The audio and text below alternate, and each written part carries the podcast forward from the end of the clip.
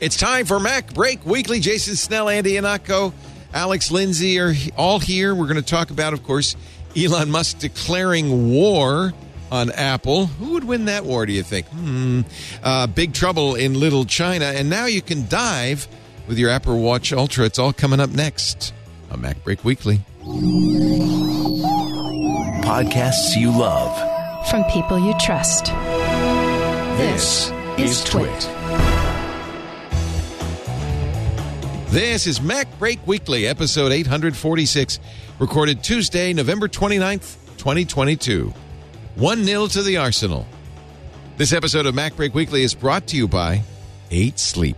For a limited time, 8 Sleep is offering Twit listeners up to $400 off their Sleep Fit holiday bundle by visiting 8sleep.com slash twit. After November 30th, go to 8sleep.com slash twit to check out the pod and look for other exclusive holiday savings or save $150 at checkout with our usual offer. And buy the new and recently updated TriCaster 2 Elite by NewTek, the most complete live production system on the planet. There's a TriCaster for every production, including yours. Visit go.newtek.com slash twit-tv, where an interactive guide will advise you on which TriCaster is right for you. Thanks for listening to this show as an ad-supported network. We are always looking for new partners with products and services that will benefit our qualified audience. Are you ready to grow your business? Reach out to advertise at twit.tv and launch your campaign now. It's time for MacBreak Weekly, the show we cover the latest news from Apple. Joining us now from his fortress of solitude in beautiful downtown office hours. Global, Alex Lindsay. when, when you start with that intro, I'm like, I don't know who he's going to go to. I know. like, I like to keep all just like, You know who else doesn't know? John Ashley. He's going. He's got his finger on all three buttons. He's going. what does mm, that mm, mean? Who is this going to be? I like to mix it up. Keep you on your toes. Hello, Yeah, Mr. Lindsay. Hello, hello. How are you today? It's good to be here. Looking gorgeous as always. Why, thank you. By which I mean you're not you, but you know you're shot. That's Andy Ihnatko. Got him to laugh. Wow, uh, That's a, I, that that was genuine laughter because that was funny, but also an appreciation for very few people who are not like Italian mothers can really get the combination of a compliment, but then a back of the head. I'm well trained. I'm well trained. I really am. WG. You know, BH in Boston. you know that you should wear that suit jacket more. It really makes you look like you're not a totally out of shape blob of blubber. Yeah, yeah. Like, yeah. no, thanks, Bob. You don't even have to be that. You could just say, "Oh, that suit really uh, looks uh, good." You don't look nearly as heavy. You look you look so presentable. Like I, I, yeah, I- there you go. That's You the. should- I, people tell me you clean up good. That's the one where I go. "Oh, oh, okay, fine.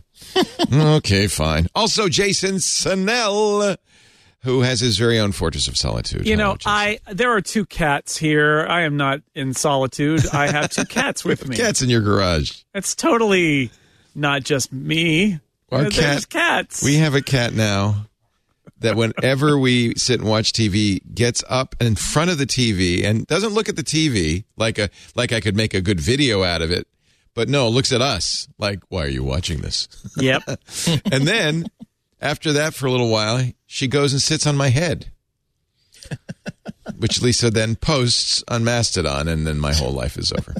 Welcome, all three of you. Speaking of Twitter, were we? uh, Elon has apparently declared war against Apple. This should be fun. Get the popcorn, kids. Uh, I did not know this, but uh, apparently Apple represents 48% of the advertising. Oh, I don't know if it's, f- I don't, I don't know if it's that much, but it's That would 40, be- I think that it's would- 48 million. Uh, I, Oh, I I'm think sorry. it's Maybe I get the 48 yeah, wrong. exactly. It's not. because I think Yeah. that would be 2.5 billion if it was. Yeah, that would be 48%. really It would ridiculous. be a That would lot. be insane. But, um, But Apple is a big, big advertiser. I think the biggest. Am I am I misremembering? Yeah, it's the largest, largest Yeah. single advertiser. So, so the funny thing is, a lot of people have stopped advertising, but but Apple is the one that that, that he decided to pick on because it's a really. And by the way, Yeah, I can tell that's you, so as funny. a ad supported network myself, I bet you'll agree with me, Jason Snell. The worst way to get advertisers to come back is to whine about them leaving. Right. Yeah. Yeah. Right. Apparently, uh, there's a strategy at work here where Elon actually has gone to a bunch of advertisers and harangued them about dropping their advertising or reducing their advertising. And you're like, well, why would you make them angry? But the, the other story is that a bunch of other advertisers have decided not to do it right now because they don't want to be bugged by Elon Musk. And they're like, just give him their give him their money and and I don't want to get his phone call, which is kind of a is that a strategy? But Wow. I guess it is. Also, also it's, it's not a personal thing. Uh, the Verge got got got, got to look at uh, uh, got to look at uh, a uh, an email or, or an advisory from uh, a group called the Omnicom Omnicom Media Group that uh, they have clients, including Apple, that that they advise for for advertising, and they're telling all of its clients to quote pause activity on Twitter in the short term unquote. Uh, speaking that, that there's- they're concerned about impersonation, layoffs, and uh, layoffs, uh, safety issues, resignations for of people who are responsible for FTC compliance. So maybe I mean, if if if Elon thinks that he's so the king of the world that this can only be a personal vendetta between Apple and Elon, as opposed to, hey, I got an email from this company that we trust to keep us out of trouble when we advertise. We are one of the many companies that they, they told, hey, you might want to back off of Twitter. We decided, hey, that's not gonna that's not gonna hurt that's not gonna hurt us if we drop their advertising, and they did it. Oh, That's all that happened. Uh, Elon uh, yesterday uh, launched a multiple tweet storm. He said Apple has mostly stopped advertising on Twitter. Do they hate free speech in America? That's an interesting conflation. Why, Feels why like didn't he's- he ask if Apple? into- Uh, he said he should might as well just say Apple. Have you stopped beating your wife? Right? Yeah. It's one of those. It's kind a of boy. It really is exactly Just a like joke. that. Yeah. Yeah. Uh, he said, he, it- Tim, what's going on here at Tim underscore Cook? Remember, Phil Schiller did close his account on uh, Twitter. Um, uh, he is responsible for the App Store, and for that reason, Elon is also tweeting.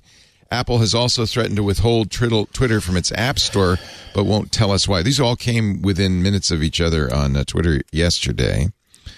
Um, so it's it's like you're declaring war, right? It's but Apple, quite reasonably, being a almost two trillion dollar company, just ignore, just whatever. Yeah, yeah, because that's that's, that's all I, you I do. feel something down there. Something's kicking my shin. I don't know what it is. Like it's like it's just, but it's only it's only a little irritating. I I, I, I might, you know, nah, I, I got too many other things to think about. No, it's it's yeah, exactly. No, it, it's when you when there's someone a, a neighbor on your block or a coworker in your uh, in your neighborhood is just being an irrational, crazy idiot, making making allegations that you know that almost nobody is going to put any stock in. Why would you want to join? Why would you want to jump in and mud wrestle with that idiot? And now we are. Uh, I'm just I'm just baffled that someone who Well, reports some. I can tell you why. made so much money without without without investing in some sort of a pyramid scheme and losing it all. I could tell you uh, why. It's just silly. Elon Yes, thinks. Apple's just like him, and he would never let such a thing stand, right? And so he just assumes that Apple somehow is going to Tim Cook is going to be like him and tweet back, which Well, would be very good right. for uh, not a professional, right? Yeah. I- I- Um, I- you're right. It's $48 million, according to the Washington Post. In the last quarter, in the last quarter, the top advertiser on uh, Twitter, I'm sorry, the first quarter of the year. So multiply that times four. It's a not an insignificant amount of money. I mean, it's not billions. 4% of Twitter, Twitter's revenue in uh, Q1. Yeah, I mean, I, I think the, the the other issue is I think a lot of times people get really successful because they did the right thing at the right time, and then they map their success onto that they do the right thing all the time. you know, like and, and so so they get they, they're in this kind of. I think he thinks that what he does because he had these big companies, he picked the right time to do a lot of great things um, that the that the world was waiting for, and he's become very wealthy doing that.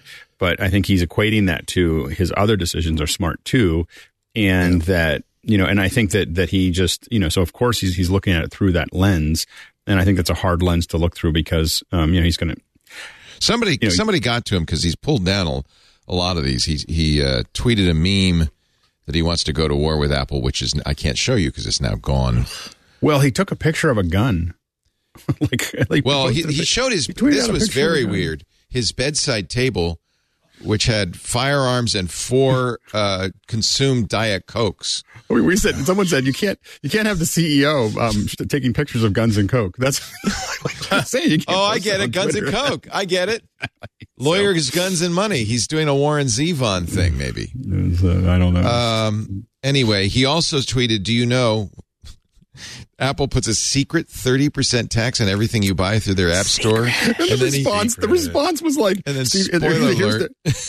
The, the, the response to it was so funny because people were posting like Steve Jobs literally put this into a presentation. Here's the slide you know, like for your Yeah. secret, you know. So So, what he's probably referring to, I would guess, Apple, as you remember, uh, took Parler off its app store because they didn't have adequate content moderation. Parler responded, and it came back. I presume that's what. Uh, by the way, Apple has done nothing publicly, uh, but maybe he got a secret message from Tim Cook saying, "Hey, you know, if you don't get the content moderation under control, we're going to have to yank you." I don't know, or maybe he's making it up. At this point, no one knows what the hell Elon is going on in he that brain. probably he probably had, he was like, "Why are we only getting five dollars and fifty cents for every person upgrading?" And they're like, "Well, there's a There's a thirty percent tax, Elon. Exactly. So Yeah. But well, but he chose that because he chose to make the blue check only available on iOS. because I think he didn't. I don't know if he fully understood what that would mean. No, he knew. Um, Come on, he's not that. Is he? That's or or or he simply doesn't or he simply didn't have his company simply does not have the resources anymore to make that rollout system wide on the same day Ah, given that's the with the, it. with the with the staff that they have left over and on the timeline that he's demanding somebody said we can do it in the app, uh, the iOS app. Elon. He said, "Okay, do it." That's exactly Yeah. what happened. Yeah, and maybe he didn't think about the thirty percent. Maybe he's looking in at the uh, at the. then uh, the check showed up, and he's like, this "But I had this spreadsheet, calculation with this much money. I thought what I'd be happened? making more. Uh, well, thought He's I'd like, be he's, making he's- more. he's like that fifteen year old that Secretly gets gets his, gets his first gets his first check from from Target saying, "Wait a minute, what is FICA and why did they why, why, does, why, does he, why does he have twenty percent of my money?" exactly. That's exactly it. So we, I don't. I really, uh, you know, uh, you know, obviously It's- we've it's spoken baffling. more than enough about Elon and Twitter. Yeah, but I it know. is an Apple story now because, you know, I mean, of all the silly things he's done, declaring war on Apple is one of the silliest. If Apple were to take, well, I don't know. There are plenty of third-party Twitter apps on the App Store. Would they all? Would they all go to? Yeah, there are a lot of deck Yeah. chairs in the Titanic. Let's fill them all. I mean, I don't, I don't know, I don't know, I don't know, I don't know, I don't know. Plus, you can still do it on the web, regardless, right?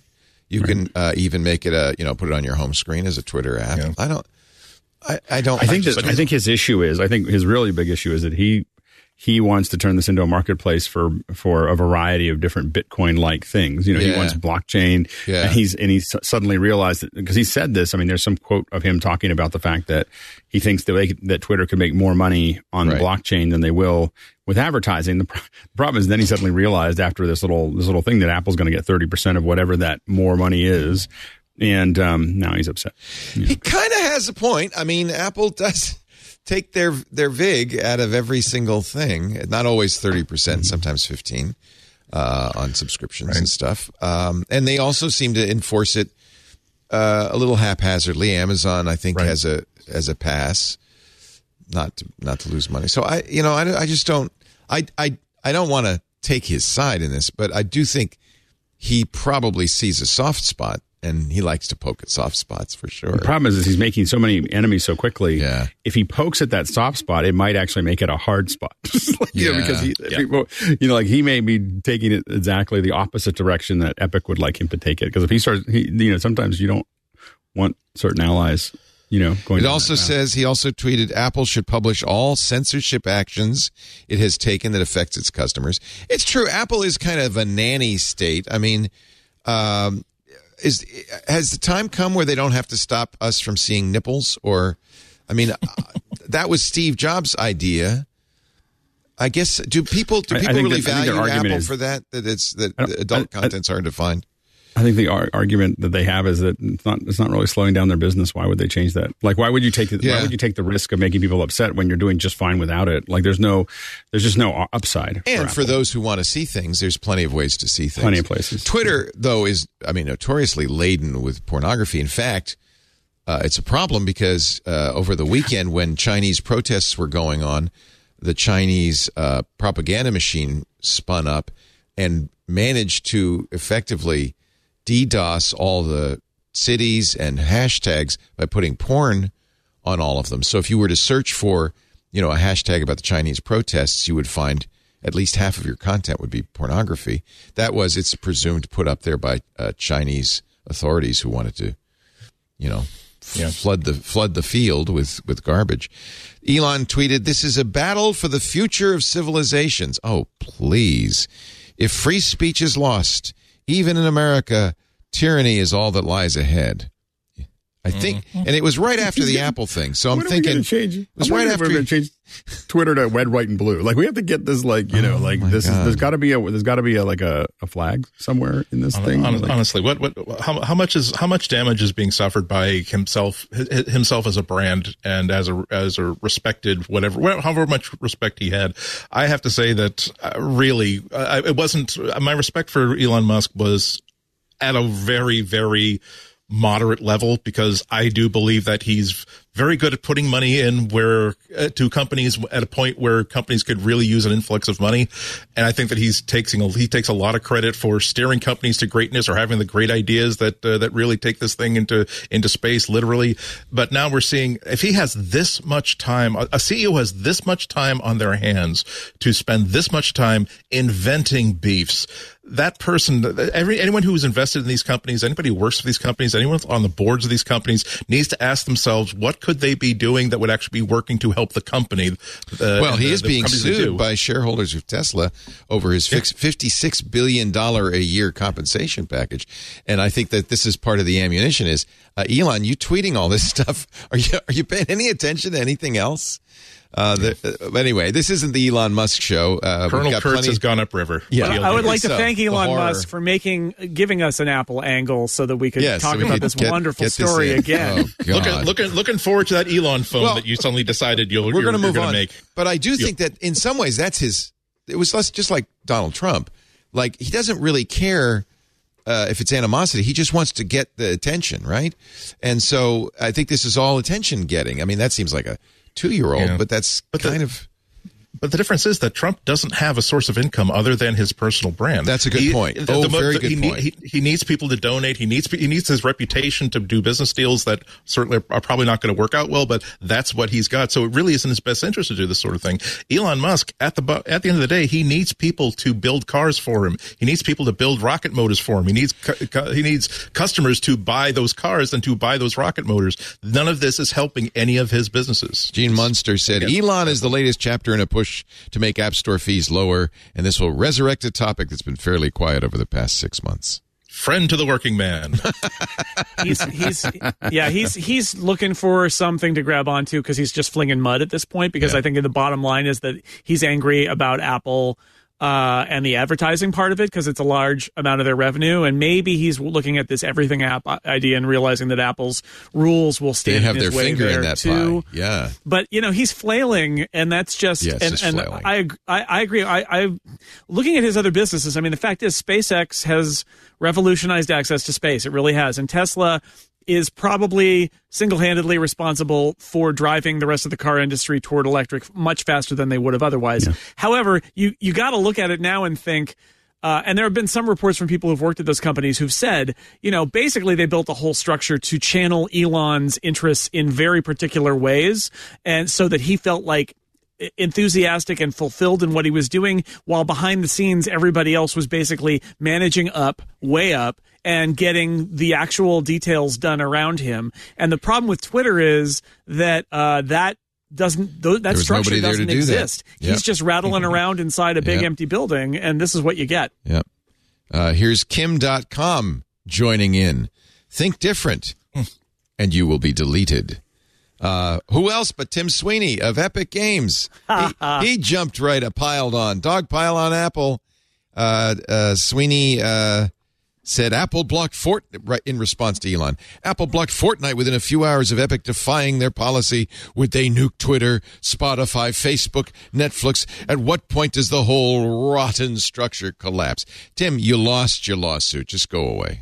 just just go away. It was now. a it was a good try. Good it made try. sense. You failed. Didn't work out the way you wanted to. That's This fine. is actually okay. Last thing. Promise. This is, though, exactly what uh, Elon has been doing all along, which was, in effect, dividing a wedge, saying things that w- uh, there's one group that's going to go, "Yeah, Elon," and another group go, "Ah!" and uh, and I think that that's Elon's overall strategy uh, is to, and that's what Twitter. Frankly, that's how Twitter made it for so long. Yeah. is is generating that kind of outrage.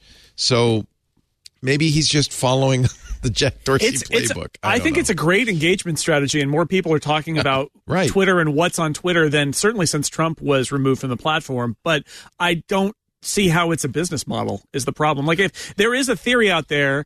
And I, I think it's true. He didn't want to buy them. He kind of got forced into buy them, and he has a lot of people whispering her, into his ears about free speech and restoring all the people who got banned because they were, you know, transphobic or racist or whatever. And, you know, saying, no, no, it's good because free speech. And that's all true. But like, what is the business plan? What is the business model here? I don't think he ever had one. I think that maybe he figured he could just kind of slide in and make some pronouncements and use his Midas touch and it would all work out. And that didn't happen. And so, like, I don't know what the end game is here. It, it, has he finally just embraced the fact that it's all about just trolling and engagement and he's not really worried about it because he's got several dozen other billions in the bank that aren't related to the billions he spent on Twitter? I don't know. He did lose a hundred billion dollars this year, which is it's amazing anybody had enough money to lose hundred billion dollars and still remain. You hate the- to see it. in the richest list. Uh, Apple, uh, it, in a way, pre-responded. Tim Cook, in an interview with CBS this morning earlier this month, uh, was asked whether there was a risk Twitter could be removed from the App Store. Before all of this, he said Twitter would be continue to be distributed, according to the New York Times, and praised its commitment to moderate abusive to moderate abusive content. Quote, I don't think anyone wants hate speech on their platform, so I'm counting on them to continue to do that. Very moderate, Mr. Cook. The final tweet. I cer- this is from Elon. I certainly hope it does not come to that, but yes, if there is no other choice, I will make an alternative phone. because that's worked out for I mean, so many people. Bravo, Like it- bravo. Even Jeff, Jeff Bezos couldn't even do it, but bravo, man. Just go for, go to town. I go am to town. going to take on Apple, build a better iPhone so they're build a better, a better operating system. I'm sure that'll. Oh, really- that's easy. well, I, he's got to know that this is absurd, and this is just uh, just to stir up the pot. It's got to be. That's all I can think. I, mean, I, this- I'm, I'm all I'm all I'm saying is that every single week I I stray farther and f- further and further away from the conclusion that oh he's just a quirky guy who's not used to pushback and he's he's he's an open open mouth and an open spirit. I am not, I am now starting to think that maybe he really does have some delusions here that are going and it's going to get a lot worse before it gets better. He's, I, I'm, tr- I'm he's just starting I'm just to remind me struggling a to little find some Kanye. sort of logic. is that what you're saying? He's going. He's going the little bit. Kanye route. Yeah, A little bit, yeah. That's sad. only without the musical talent. yeah. Um, China, China is the big story to some degree, uh, and Apple's getting quite a bit of heat. Uh, I'm wondering. Well, let's take a break and then we'll come back. And I'm wondering what you think. I'm going to give you time to to ponder uh, about Apple's pushing 16.1.1 on the iPhone with a special feature just for Chinese-made iPhones that turns AirDrop off, AirDrop to everyone off after 10 minutes, right before these big Chinese protests. It's a, is it a smoking gun or is it a coincidence? But first, I feel like I feel like uh, this is like um, you know one of those news roundtable shows. I feel like the Question. Yeah, yeah. Question. I say you, Morton Kondracke. Uh, anyway, let's take a break. Our show today brought. I just have to tell you about my eight sleep. I have to tell you about my eight sleep. It's brought to you today by Eight Sleep, which makes the most whizzy scientific technology. I mean, sometimes technology really hits home. In the case of Eight Sleep, it hits my bed, and it's incredible. And the more I use it, the more. And we've had this now for almost a year the more I use it, the more I think I don't know how I lived without it. What is Eight Sleep? It's a tech leak. Uh, we have the Eight Sleep uh, Pod, which is, you can get a mattress that does this too. They they make a mattress. Uh, we just got the cover. It's a tech layer that fits onto your mattress, kind of uh, like like a fitted sheet uh, would. And then you see that unit right there. That that is feeding the pod, and it uses it's liquid cooling. It dynamically cools and heats. That's what's cool about it. Each side of the bed to maintain the optimal sleeping temperature for your sleep for your body. With the pod, you can sleep as cool as 55 degrees. And I can tell you that's chilly or as hot as 110 degrees. And I can tell you that's hot. What's interesting is there are times you want both. This past summer when it got really hot, like it was a, you know, you hate those those sweltering nights, you know, where you're sweaty and you can't cool off. And you got the fan on and you got the windows open and you still there's no way to get cool. Imagine getting in bed and it's cool. It's like an air conditioned bed. It feels so good. And then as winter comes and now it's cold out, I can turn my bed up. In fact, when I get in bed now, it's nice and toasty. I love that. It's it's kind of I don't have to turn on the air conditioning or the heating. It saves me money. It just changes the temperature in the bed. But then it's more than that because they have a sleep doctor that monitors your movements, the temperature of the room, how deeply you're sleeping, and it eases you into a deeper sleep. And that's what really makes a difference. Clinical data shows that eight sleep users experience up to 34% more deep sleep. If you're getting a half hour more deep sleep every night, you wake up feeling great, confident. Your mind and body are moving through the restorative sleep stages, vital for physical recovery, hormone regulation, mental clarity. It's just awesome. And because each side is different, Lisa has different temperatures than I do, my wife. Uh, we both sleep comfortably. The only bad thing about the eight sleep is that when you stay at a hotel, which we did the other day, it's like, where's my eight sleep? This is the bed's all the same temperature. I don't like it. Give me some more blankets. It's really fantastic. If you've ever woken up in the middle of the night too hot or too cold, you're going to want the eight sleep. It's not a holiday miracle, although it sounds like one. If better sleep is on your wish list, look no farther than the new Pod 3. They just released it. We, we just ordered ours. I'm very excited. For a limited time, 8 Sleep is offering all of our listeners up to $400 off the Sleep Fit holiday bundle. That includes the pod cover I was just telling you about, the thing that we love so very much. Go to 8sleep.com slash twit to get the exclusive holiday savings. 8sleep currently ships in the U.S., Canada, the UK, select countries in the EU. And I know summer's coming. It's going to be a hot one in Australia. It's starting to warm up already. You need it too, so they ship down there too. 8sleep.com slash twit. And if you're listening after uh, tomorrow, after November 30th, this is only good today and tomorrow. Use the same URL, 8sleep.com slash twit, to check out the pod cover. I'm sure there will be other exclusive holiday savings. And of course, you can always save $150 at checkout with our usual offer. Eight, but the key is that address, 8sleep.com slash twit for the best deal. Anytime. 8 sleep, E I G H T, sleep.com slash twit. Thank you, 8 sleep. Thank you. Thank you, thank you, thank you for helping me get a great night's sleep. All right, on we go. Uh, China, uh, uh, you know, and I, and, so complicated. I, our hearts uh, go out to all the people who are so bravely standing up to President Xi, to the Chinese Communist Party, say we want freedom. It was stimulated by excessive lockdowns during COVID, but there's been more. The Foxconn plant uh, was offering uh, $1,400 uh, recruitment bonuses, which they neglected to pay. People protested. They they exited en masse, leading to a big sh- slowdown in iPhone production, about a 30% production loss. Um, they're holding up blank sheets of paper to show, um, you know, censorship. Um, and what happens, apparently, I did not know this. It happened. Uh, it's happened previously in China. Is airdrop is used. For instance, they used it in Hong Kong for Chinese nationals coming into Hong Kong. They would airdrop them information, information people had not read because of censorship in China about the Hong Kong protests. So they would airdrop them en masse to people in the trains uh, coming in. And of course, the Chinese authorities. how didn't does like that, work? Like I was looking at that, I was like, how do you? I, I don't even know how to airdrop it to lots of people. Well, oh, air. it's the everyone thing, right? So you obviously have to do a onesie twosie, but if you get a hundred protesters, you know, hundred activists standing in the train station, and they just and they see people have their uh, airdrop open to everyone because it has to be open to everyone, they will just send them the the protest materials. Boom, boom, boom, boom, boom. Um, Apparently, was effective. I know. I'm just going by reports out of Hong Kong and now out of mainland China. Apple is say says we're going to turn this off for everyone, but they turn it off with 1611 in China for Chinese only phones earlier uh, this month.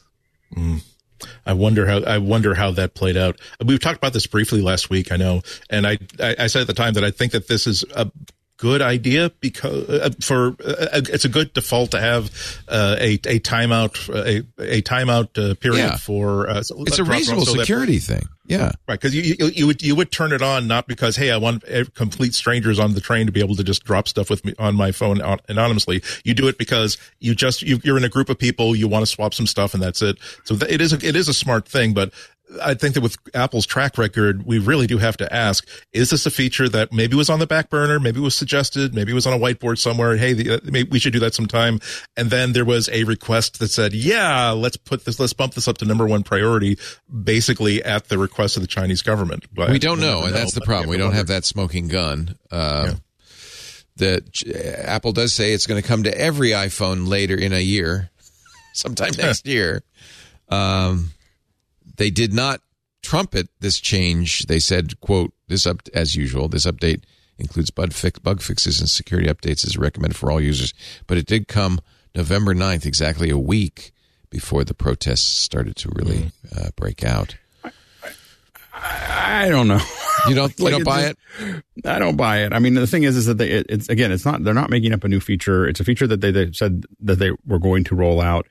Um, I also, you know, the the thing is, is this happens all the time where they pick certain regions that are probably, you know, and they just start testing it, you know, on on those on those regions and and so on and so forth. I don't, you know, like how would you know that the I don't know, thinking that the protests are going to be ten a week away. Maybe maybe you somehow knew that, but I.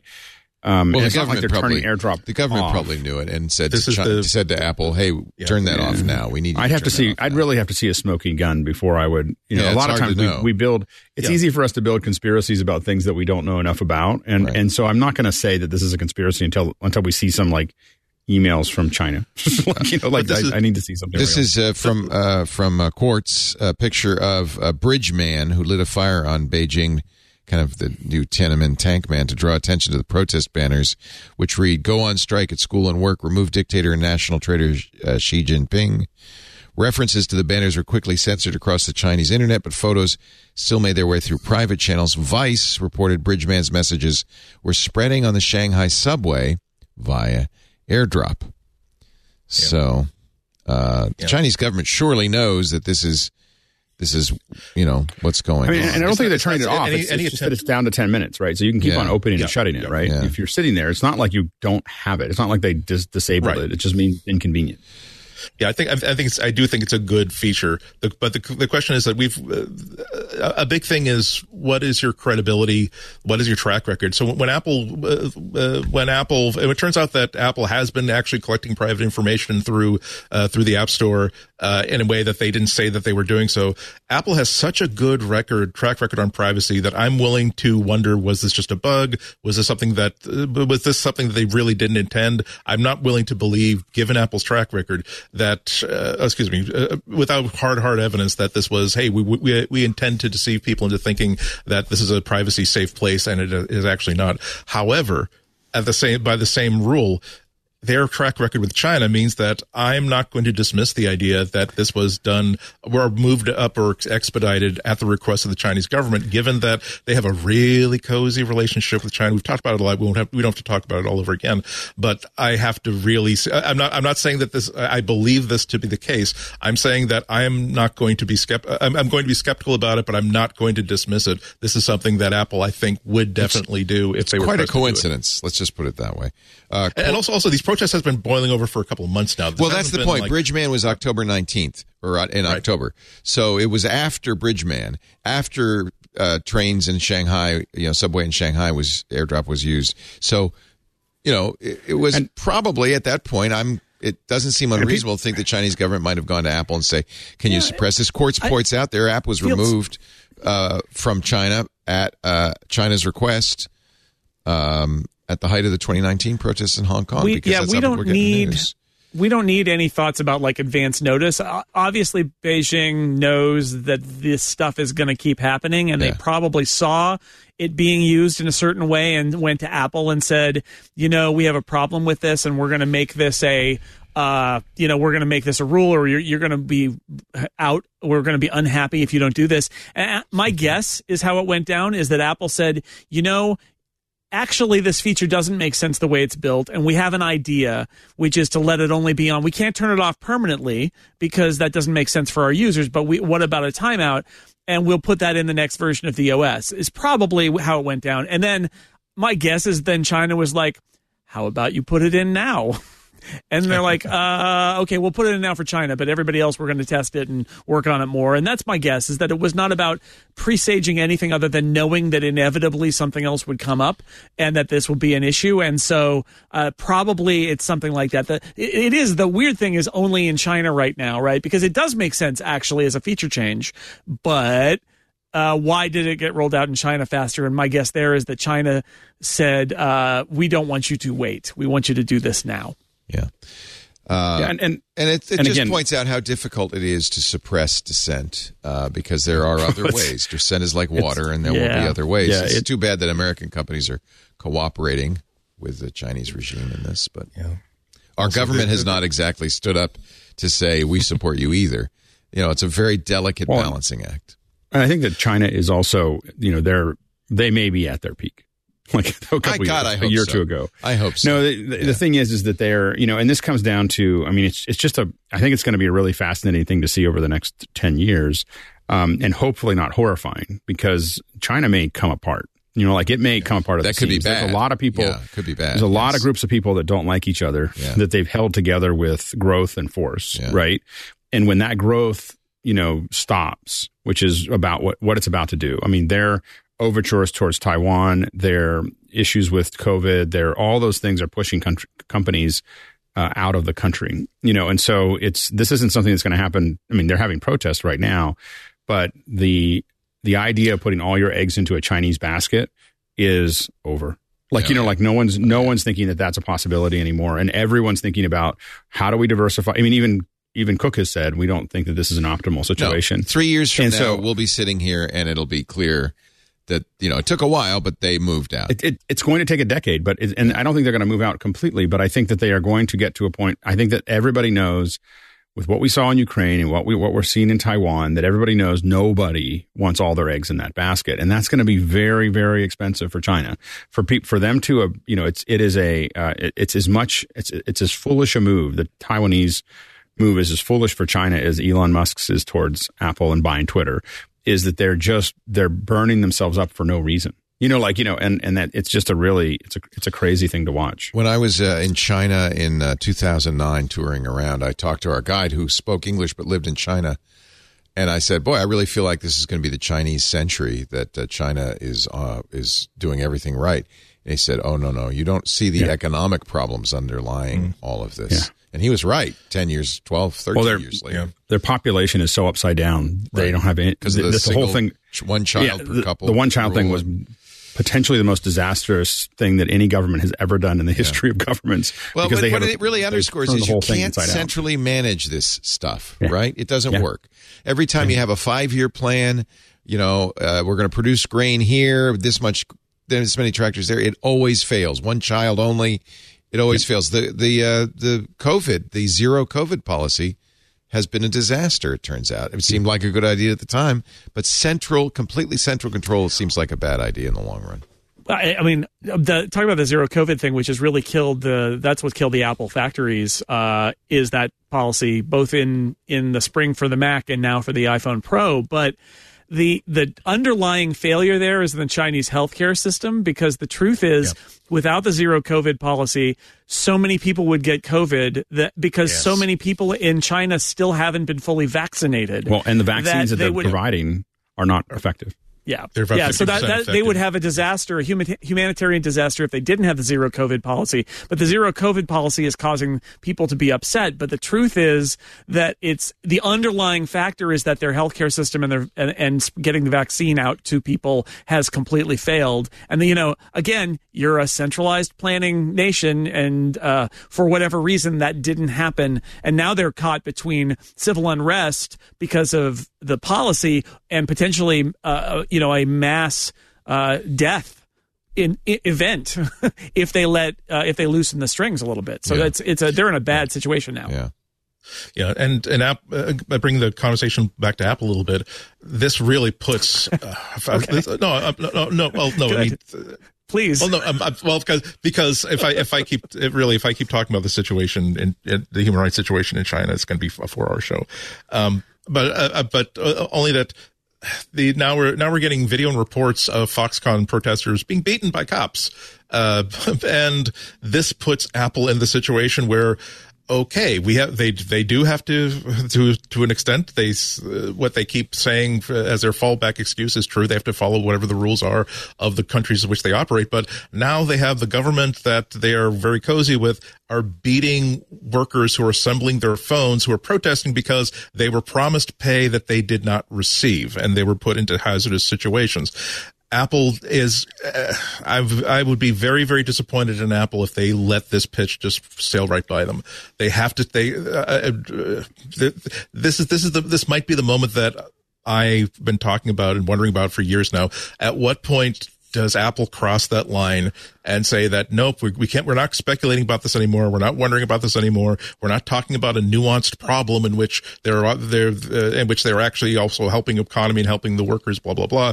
If they are, if it turns out that people who protest at their factories who have limited who have legitimate beefs are being beaten and hurt and rounded up and disappeared by the government Apple has to say something about that. Apple has to say that no, this is not. So this is not. Uh, this is not an area in which we feel as though we can ethically do business. They might not have to say it explicitly like that, but they cannot be silent. We can't let them get Do you away with think being silent Apple will that. say something in a few years when they have the capacity to make Yeah, I mean, elsewhere, and then a lot of suddenly times- they'll, they'll wake up and say, "Oh, that was terrible. we couldn't say Yeah, I mean, anything."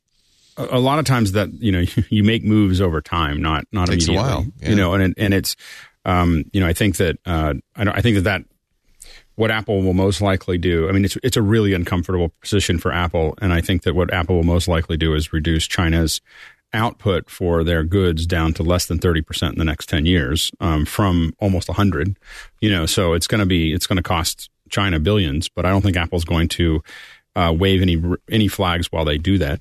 you know, when you're trying to sneak out of the out of the building, when you're trying to sneak out of the building with, with folks with swords. You don't yell at them. You just go, "I'm going to go over here for a minute," and then you're gone. So, So according just- to Ming Chi I just hope Kuo, go ahead. I, I, I'll just quick, quickly. I, I just hope that they are as interested in protecting the lives and the safety of the people who assemble their incredibly successful product as they are about protecting their supply chain. So yeah, I, agree- I agree that the, you're absolutely right. They're they're going to make sure that they're going to be minimizing production in, in China, possibly as a part of a legitimate being upset about uh, human rights abuses, but that turns out that would turn out to be oh well gosh we're, we're it turns out that we're we're, we're selling uh, 10% fewer iPhones than than we than we would have October November December because of all this unrest we have to diversify a little bit.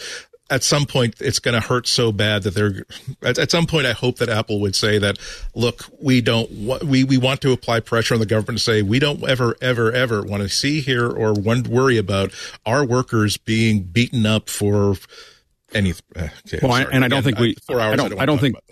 I don't think that we should assume that Apple's not having those conversations. I think that they're just not having them in public. You know, there's a lot of a lot of stuff happens pri- privately. There's a point. so. There's a point where there's a point where you have to have these conversations in public. You have to make your statement. You, you can't have people wondering uh, if uh, about what your intentions are, or whether you were actually on the side of right or wrong. There's a point at which you have to give people who are protesting that courage, that strength to say that, look, we are not, we are not, we're not fortifying your oppressors. We are on your side here. We are going to try to work. We don't like this. We're making that displeasure known. We are using whatever diplomatic and commercial economic pressure we can make to correct the situation. You are not, we're, you are not fighting in a vacuum. You are not surrounded on all sides. You have friends and some of your friends work at Apple.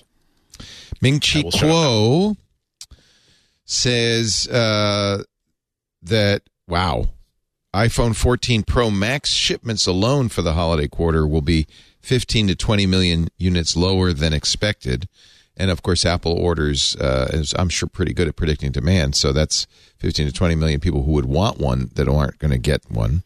Uh, Kuo has cut his shipment prediction for the iPhone lineup by about 20% for all models. 70 to 75 million units versus the market consensus of 90, 85 to 90 million units. Uh, the average capacity, I'm quoting now from uh, 9 to 5 Mac, which translated Kuo's note to his customers. The average capacity utilization rate of Zhengzhou phone iPhone plant was only about 20% in November. 20%. it's expected to improve to 30 to 40% in November. That's a huge drop. Zhengzhou is called iPhone City because that's where most iPhones are made. Pegatron and Luxshare ICT have obtained about 10% of the Pro and Pro Max orders from Foxconn, respectively, but mass shipments will not be until late December at the earliest. So they're scrambling to find other d- producers. According to the production recovery progress of the iPhone 14 Pro series, shipments in December was still significantly lower than expected. He says most of the demand for the iPhone 14 Pro series will disappear because uh, of recession and so forth. He says that as a result, and of course, this is what he he's an analyst, so he's talking to people who are investors. He predicts iPhone's uh, Apple's iPhone revenue in the uh, fourth quarter of 22 may be significantly lower than the market consensus by 20 or 30 percent. Apple did warn that this quarter would not be good. Um, I wonder if though You- it's you know, worse I- than they thought. It is, I- I- well, it I- is. They mm-hmm. they they made their first warning, and then the thing happened, and they did the news release that said, you know, we're going to be down maybe the estimate, yeah, like six billion, even Yeah. more than they thought they were going to be. Wa- Watch you know watch the stock market then flee Apple, which is so funny because that's just like, oh well, the, I, I get out of Apple quick. It's so silly. Might Well, be and a I- and I- buying opportunity for people who like Apple. I think. Yeah, and, and I think that the you know, the hard part is is they're, they're, they make such good phones that if things get a little tight, you can go, oh, I can just go another year or two. like, like, That's it's- exactly it's what'll a really good right? phone. Yes. like my Yeah. kids have my kids have twelve. You know, like you know, and, and it's It's pretty good. fine. It's, it's Yeah, you know it's a pretty camera's darn not good that phone, and it's I, I don't you know I, I like having the new one. I'm on this show, so I like having a, a, a new phone to talk about. But but I got to say, it's not significantly crazy better. You know, than I like the 48 meg camera. It's quite a luxury, but It is. it's a nice luxury. and if you if you Yeah. can No, afford it, it owning well, the latest iPhone, yeah. it just feels. It- it's a terrible thing. It, it is. It's, it it's great, but I'm just saying that the hard part you have when It's a recession say is no, that though. I skipped It's easy to go. Yep. Oh, I'm going to get. It's not like there's a feature that'll kill you. You know, in the in the Exactly. for, wait for another year or two. Wait, wait through the recession. So Right. that's that's the hard part they're going to have.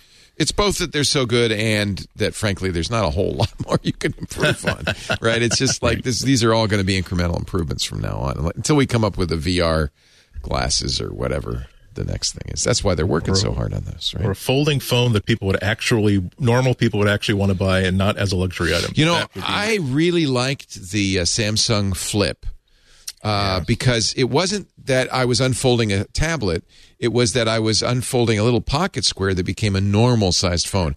I, if Apple made that, I would buy in a heartbeat. The only reason I don't use that is because it's an Android phone; it's a Samsung phone. It is. It's funny. It's funny. And you know, Andy Carluccio, who who uh, we were up with, you know, he's got that one of the flip phones. Love the flip. He, he has a Samsung folding phone. I'm not sure which one it is, but every time he opens it up, I'm like, oh, okay, that's kind of cool. It's like that ad where the woman says, "I love my iPhone," and she keeps seeing people flip their phones, and then everywhere she sees flipping, and she says, "I have to have flipping." I don't have to like. I keep on telling myself that screen's not going to last. Like I just keep I on going. Like I can't. Like I can't get over it. So I just. Keep, I'm letting. I'm just letting Andy just. They're keep a little more delicate. Watching it. They're a little Yeah, more yeah. delicate. I had the flip phone. I gave it to Stacy Higginbotham. I don't know if she fully appreciates it. I have to ask her. If not, I'm going to take it back.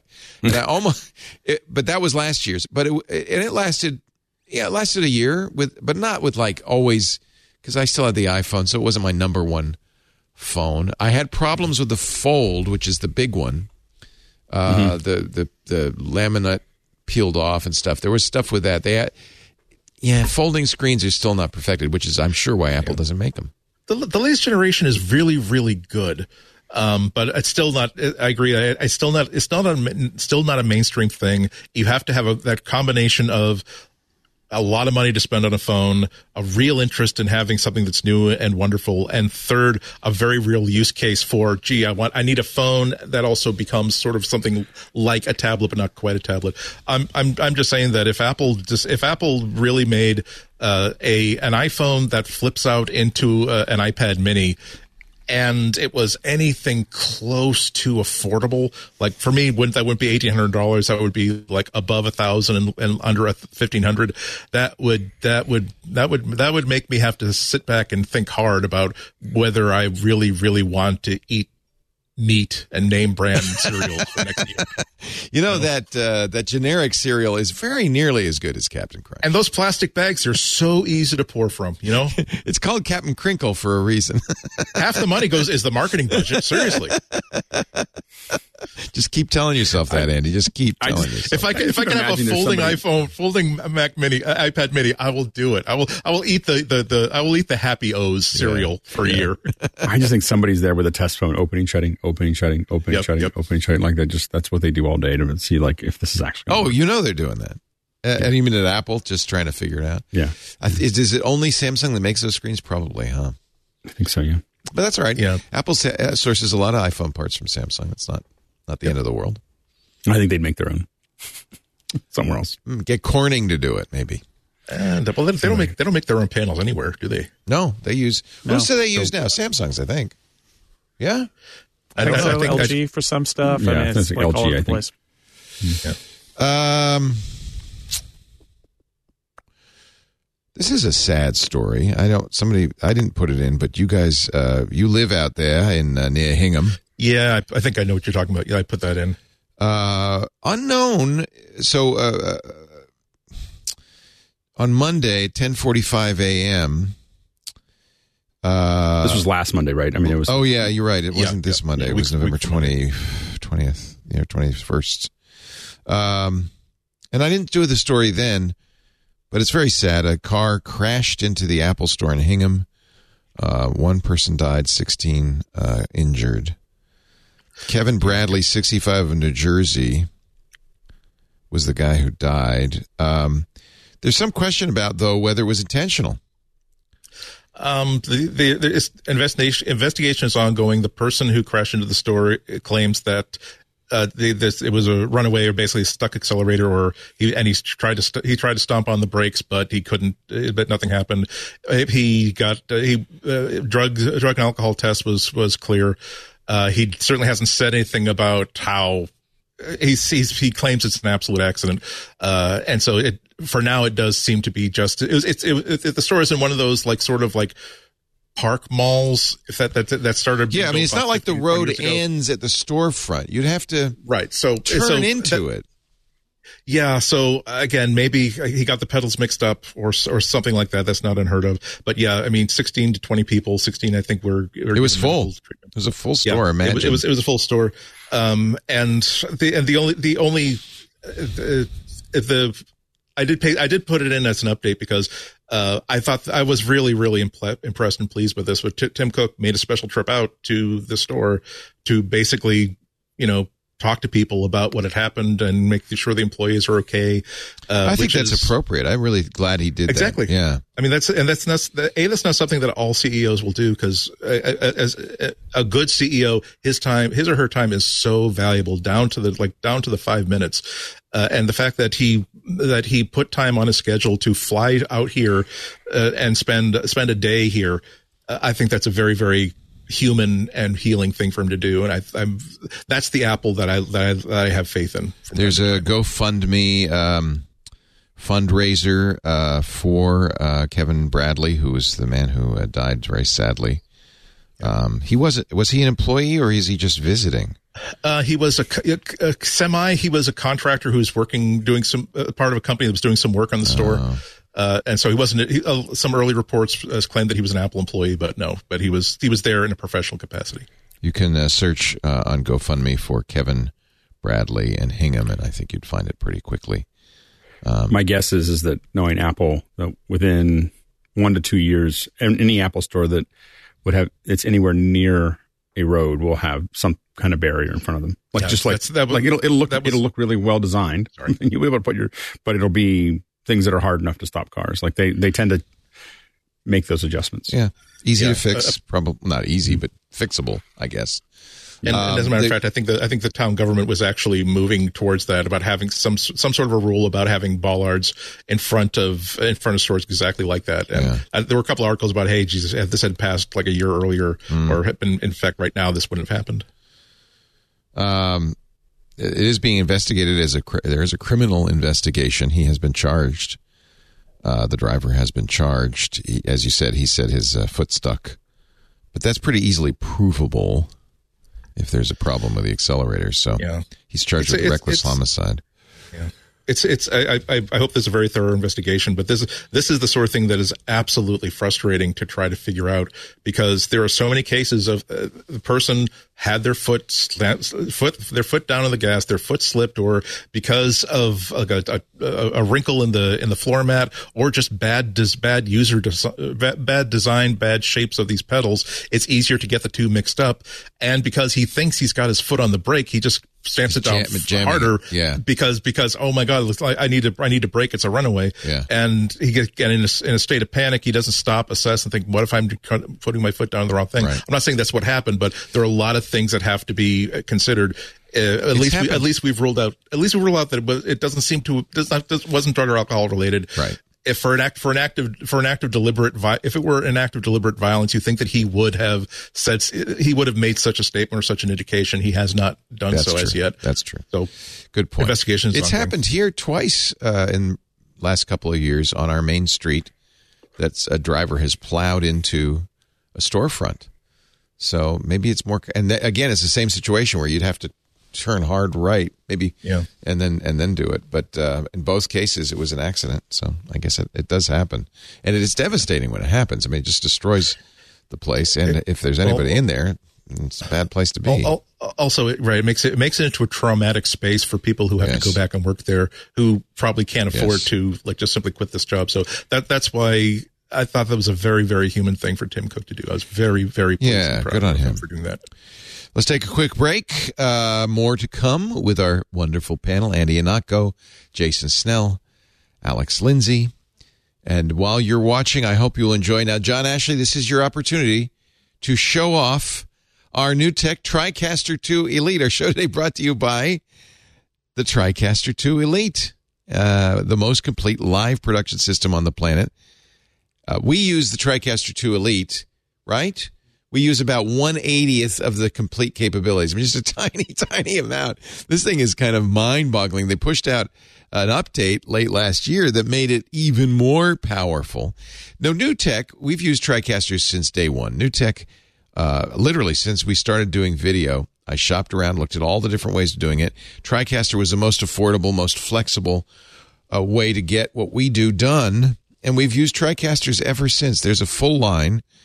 And no matter which you select, TriCaster puts an entire suite of media production capabilities at your fingertips. The TriCaster 2 Elite, our little baby, is more than a live video production system. It's an all encompassing digital media solution you can use to create content for the internet, mobile, TV. In most cases, it's better than the broadcast system television stations are using. I see them in schools and churches. I see them everywhere. The the much loved Live Call Connect feature now supports with this update that just came out Facebook well a year ago now. Facebook Messenger, WhatsApp, FaceTime. So you can use those as live inputs to any production. In addition, selectable audio and video return enables TriCaster 2 Elite operators to view an audio return like any other output, allowing greater flexibility. There's a new neural voice isolation tool that cleans audio using AI, canceling or reducing background noise, automatically detecting voices, maintaining all important production quality.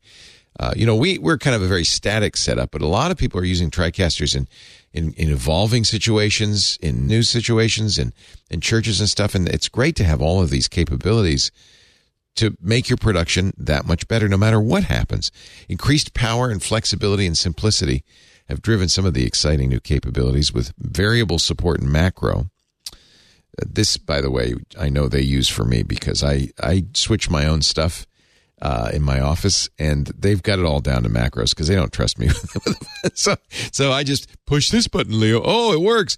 The system, thanks to these macros, offers a dynamic and powerful tool You can nest macros now to deliver complex productions more easily.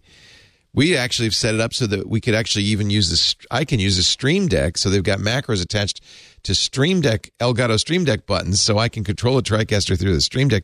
It is so flexible. TriCaster 2 Elite now supports encoding three channels in anything from HD to UHD at the same time. That's a lot more power, a lot more flexibility. They've got the live panel builder now, which was a standalone. It's now in the TriCaster, which means you can create bespoke user interfaces, customize each preset within the user interface, so your distributed workflows are simpler, more cohesive, never compromising on quality. I, I mean, I can go on and on. They've got the NDI Genlock tool, which is fantastic. You've got a common sync pulse, so all the users can know exactly when to send a frame of video.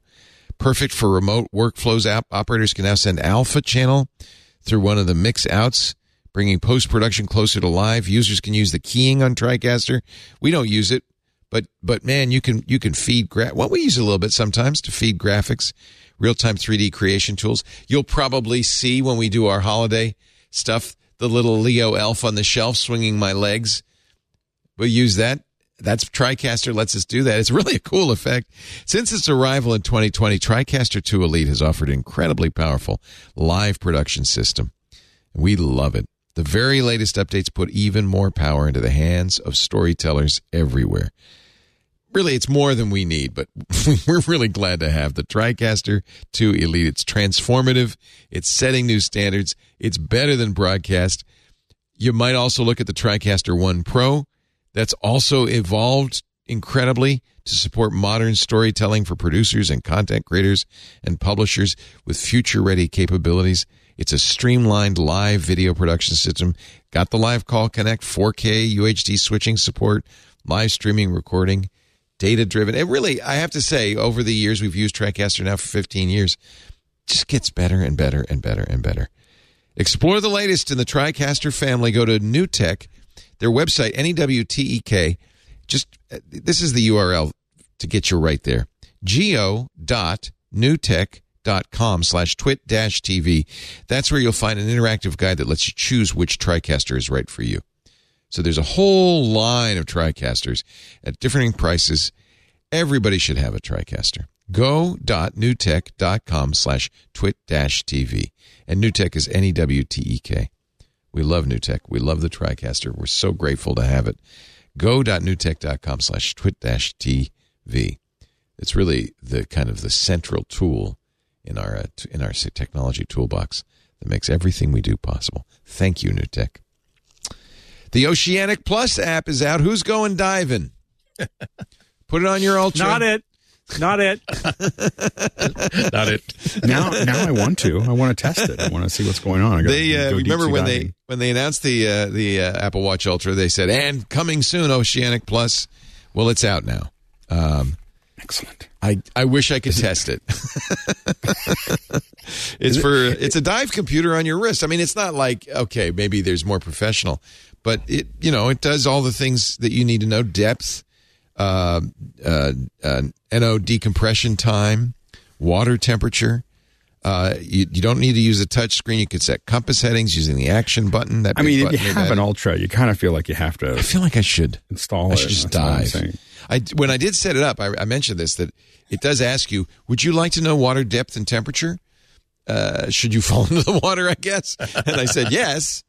Uh, but it would be actually by you know an accident. I should probably also it should also have a button that says, and then should we call the uh, the uh, authorities? This was this was unintentional. The funny thing is, I always had this picture of my pool being nine feet deep, and um, and then I went down to the bottom with the watch, and it popped up, and it showed me that I was six point nine feet deep. oh, that's so like- cool. I was like, the watch is off. You know, That's so cool. I was like, the watch is off. I was like, the watch isn't very accurate because this is nine feet deep, and it says six point nine, six point, or, or you know, six and nine and nine inches or whatever.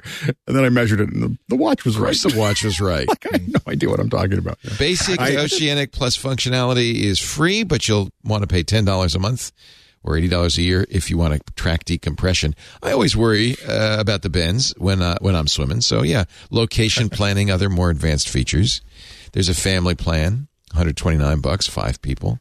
You do have to have Watch iOS, Watch OS 9.1, as well as an iPhone 8 or later using iOS 16.1, and of course, you need an Ultra, Apple is quick to caution that Oceanic Plus is not for professional scuba divers.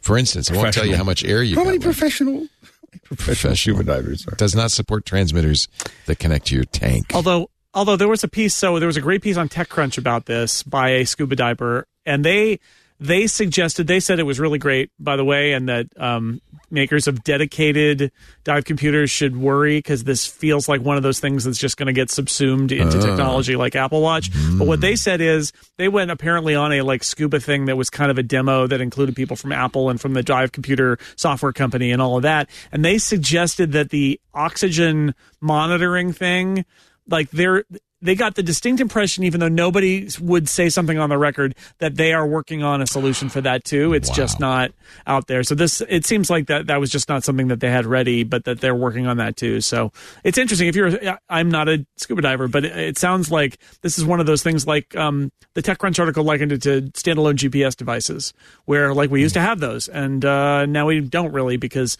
everything's got a gps in it and that uh, for dive computers for for divers and snorkelers and everything else that that's all going to get put in our watches instead There's a scuba diver observing the target 30 minute dive time alarm has been reached.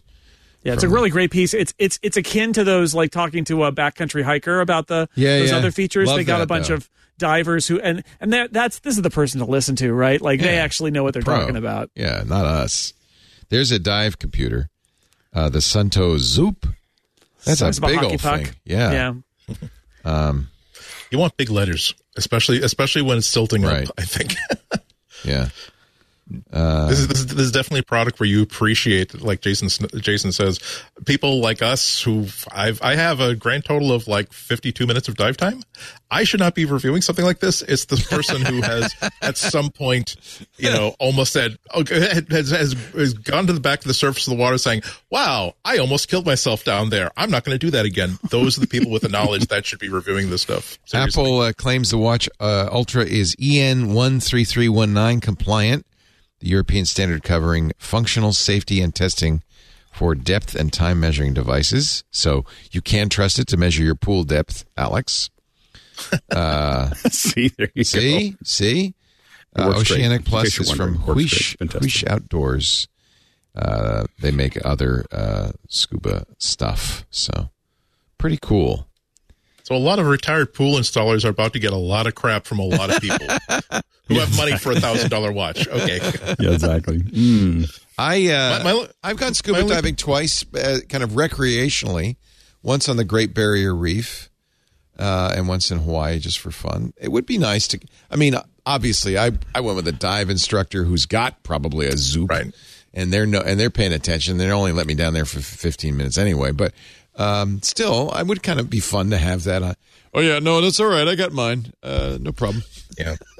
Especially since the, the gear is so, the gear is so expensive, Yeah. uh, and and like the the idea of uh, uh, for for certainly for a novice diver who's like, okay, now you need a dive, now you need a dive computer and a dive watch, like oh, or you can get this really cool, amazing Apple Watch, the best that they make, the most expensive Apple Watch they make, and you can wear it all the time. And people would say, "Wow, do you, are you a diver?" And you can say, "Why? Yes, I am a diver. You see, that's why I have this expensive dive watch." Yeah. And yeah. then maybe, then maybe as you get more experience, you're like, yeah, I need more not going to kill myself features than than a piece of Yeah. than an app that runs on a phone. I feel like over the next year, you have to take, if you have the Ultra, you do have to take pictures. You have to take somehow take little pictures of your watch underneath the water, your watch at the mountains, your watch, your watch in the desert. Like I'm actually doing something with this watch that made it worth buying it. Yeah.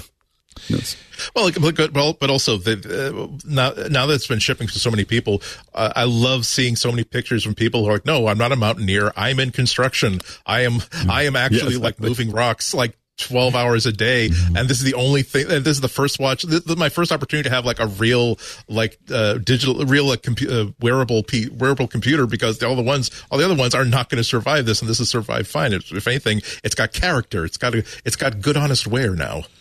So when uh, Rob McElhenney and uh, and uh, Deadpool bought uh, Wrexham, how much do they pay? Do we know? To buy their own little personal football club? I, I'm guessing they didn't pay uh, seven billion dollars, but that's the uh, the asking price for Man United. Man Two U. million pounds for Wrexham. See, Two Wrexham's a lot pounds. cheaper. Why well, they is- are they are they are four levels down, right, in the. National League. It's, so, it's, it's, and it's the and honestly, the happy O's of the of the Premier League. honestly, the uh, the the rights to the uh, the cable series probably paid for it. Oh yeah, absolutely. Just just you know, absolutely. Apple is currently not planning to purchase Man U. Congratulations. There's the story. Generalissimo Francisco Franco is still dead. Still dead. Uh, British tabloid The Daily Star claimed that Apple had expressed an interest in the seven billion dollar purchase, but uh, according If I were if if I were selling trying to sell Man United, I would I would definitely uh, spread that rumor. spread that rumor. Yeah. According to Joe Rossignol, writing writing for Mac Rumors, our source with direct knowledge of the situation says the report is false. Yes. However, the Glazer family is planning to sell it. Yeah. So, um, And know, now we all, and now we've all spread that information. and Cristiano that's like- that's Ronaldo on is Gapsco. leaving, so I think that should cut the price a little bit. Yeah. Uh, would- why would Apple but want uh, to own a club? They wouldn't. They wouldn't exactly. because what they want are are the Rights. rights, and the, the individual club doesn't really hold the rights there. Right. It's not a business that they are particularly in. So the, I mean, would they would they want to buy a like a league or something? Maybe like could they you know, just buy the NFL, Just buy the uh, just, whole league. just yeah. buy it. But um, an individual team like this doesn't really make any sense. They are battling ESPN, according uh, to Apple Insider, for the rights to stream the Dutch Soccer League. Is that a Well, big one? Is that a big league? Is that a good one? It's available, Leo. It's a the rights are available. Okay. ESPN Apple. Apple's going to corner the market on soccer. you know, like they're just starting. I mean, actually, starting at it's the not. It's not a bad strategy, right? Like they get. MLS over here, they get the Dutch league over here. They they pick up some smaller leagues that are a little bit cheaper, and then they sort of like build a home for soccer in their streaming app, and, and they just kind of like build it up from there. It's not a Well, not a terrible if- idea. and there's a lot of efficiencies in doing it in multiple places because if especially if they're going to use new technology um, to do it doing it for one league is one thing but doing it for more and more leagues you're going to use the same central technology for a lot of different ones so i could see them definitely trying to I expand in have that to area. say, and I'm, I know, Jason, you're a, uh football, f- uh, soccer slash football fan. Both. So I'm going to let you uh, answer this question. Um, I watched as uh, uh, England and the United States battled for an hour and a half to nothing It's true. nil nil draw. to Yeah, the most boring game I've ever seen. was not was not boring. It's very exciting oh, actually. oh, but it was a very exciting game. but scoring is not scoring in soccer most of the exciting things do not despite everything do not lead to It's like- scoring and then sometimes they score and then they say no actually a thing you couldn't see means that they didn't score there's a lot of that This too. is the kind of excitement And is talking about. and then He's getting end- close. He's getting close. Oh, he missed. well i mean And then I, He's getting I shout close. He's more- getting close. Oh, he missed. I shout more at soccer than I do at football, American football. But there, but yes, the American football, it's like ah touchdown, and in, in soccer, it's like oh no, he didn't Oh, get no, it. never mind. Uh, a lot of highs and Yeah, lows. do And something. the end they're like This ticket cost me $130. Let me Even pretend let me- to I will- hurt. I don't care. I will drop this knowledge on you. The, see, the Dutch, the Dutch league uh, seems so totally obscure. It is the sixth highest ranked in terms of quality uh, soccer league in the world, Oh, okay. way more than Major League Soccer, which ranks 15th. So it's actually it would be a step up for Apple, and uh, there is Oh, an international audience for that, right? See, There here is in a- it's not just in the Netherlands. We think, oh, this little Dutch thing compared to MLS, it's bigger than MLS by far. E ESPN says 1.2 million people subscribe uh, to the matches. They they expect that the price will be 150 to 200 million euros next year. Um, so yeah, so there is a market for this. Um, yeah, and, e- and even in the, it- U.S. and the players are so international that you're going to get appeal because they're going to be players from lots of different countries playing in the Well, Dutch that's an- league, which means so that that's another that'll be watched around the world. ha- it seemed like like at least a third of the players on the American team were actually played for England English soccer teams. So it's very it's like what I don't understand what makes them Eh, an that's number- American soccer well, team. they That's- play for English soccer teams because they're from America, but that's the number one. lot that's the them- goal. Is yeah, the English English the league is the number League. one league in the world. If you can make it there, you are among the best in the world, and so that's that's why you, you know you sort of start in MLS, and then the, it's still the case that eventually you graduate to the Bundesliga in Germany or or Serie A in Italy or the Premier League in England, which is really number one. so and it also seemed like half the team wasn't American. Um, and, well, and that's yeah, what- and- nationality nationality is weird, right? Like there's that one there's the one American player who's has an American parent and an English parent, but grew up in England. And the fact is, you know, he gets more playing time in America than he would have on the English team. So he chose to to do that. It's kind of like the Olympics, right? Where Well, there is Cinderella story. eh, you know, you your nationality can be flexible. A lot of people's Well, nationality is flexible. and I, for a I long know time, we can hockey- diss and for a long time, soccer hockey right was- now because anybody who cares is not watching this show. So I, Leo, I'm not watching the show. I've got, I got, I got the hockey, I got the soccer right here. Right, I'm not going to show it. I we had a get taken feeling. down, but I, had a I got it. It's I right had here. A feeling. But the, the, the, the but but I would say as a hockey, hockey, there's a lot of Canadians in in the hockey in the American teams and in uh, you know in the NHL. It's a lot of a lot of lot of long. He's but- getting close. He's getting close. Oh, Well, so that that's that's the funny thing about about Americans talking about soccer is that we're so used to the leagues in our country being the best in the world, and Right. it's just not the case for soccer. And close. so, Where do but, we uh, rank? but it. But it's uh, like, like I said, fifteenth uh, best, strongest league in the world. But That's it, it pathetic. is which is which is below the second league in England, by the way, the the championship. That's the next one down. But the, it is an international sport, and Apple's strategy, which is why I think this is very interesting. Apple's strategy, they want to. This is why they're having problems with the NFL, right? Because the NFL wants to do like U.S. rights that are very limited, and Right. Apple really likes the idea of rolling this out everywhere. MLS is going to be available everywhere, and that if they make this deal with the Dutch league, the Dutch league will be available worldwide. And so, if you're a fan in Indonesia who has an Indonesian player playing in the Dutch league, you're going to be able to watch his games because Apple's going to put it on everywhere with different multiple languages and the whole thing. Like they're gonna they're going to be able to do that, and that is better than a league that only has appeal in one little place. And I'm going to again show my provincialism by saying it feels like after watching uh, the U.S. England game, there is a lot Apple could do to make that a better television show. For instance, Oh, yeah. most of the game is shot uh, at distance from one side. They never show it from the other side of the pitch. Why is that? That's weird. That's pretty.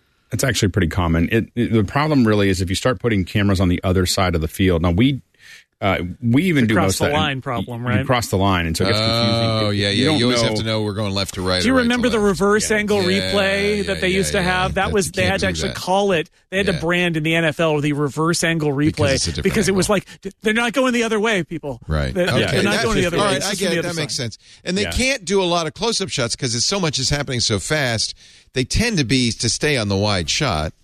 Uh, whereas in American football, it feels like in football TV, uh, there's a lot of up close and personal stuff. I don't they know. do some of that. It's just it's it's so much more chaotic. You know, like Yeah. I mean, I mean, uh, you know, uh, football in the rest of the world is got so much. It's like hockey in the sense that it in basketball that it doesn't really stop. It doesn't really slow down, and it's moving around the field so much. the The big thing that makes American football American football is they stop every play and they wait Perfect for, for 30 seconds. Advertising. Well, but it also it's also perfect for And cameras replays. and And- replays and, Yeah. and All that context. stuff. And you can't do know, that. There's, You can't it's, do I mean, that. foot- American football stops. is is not as popular as, as Right. the f- soccer football around the world, but it is it, it's much more of a TV game than Yeah. than than foot, than soccer is. or Is it fo- uh, other football? I have to admit, uh, four years ago, I watched the World Cup with great interest. I'm a little less interested this time because of Qat- Qatar, but uh, that I but I thought, oh, this is gonna this is gonna take over the U.S. And now Ted Lasso, this is gonna take over the U.S. And we are resistant.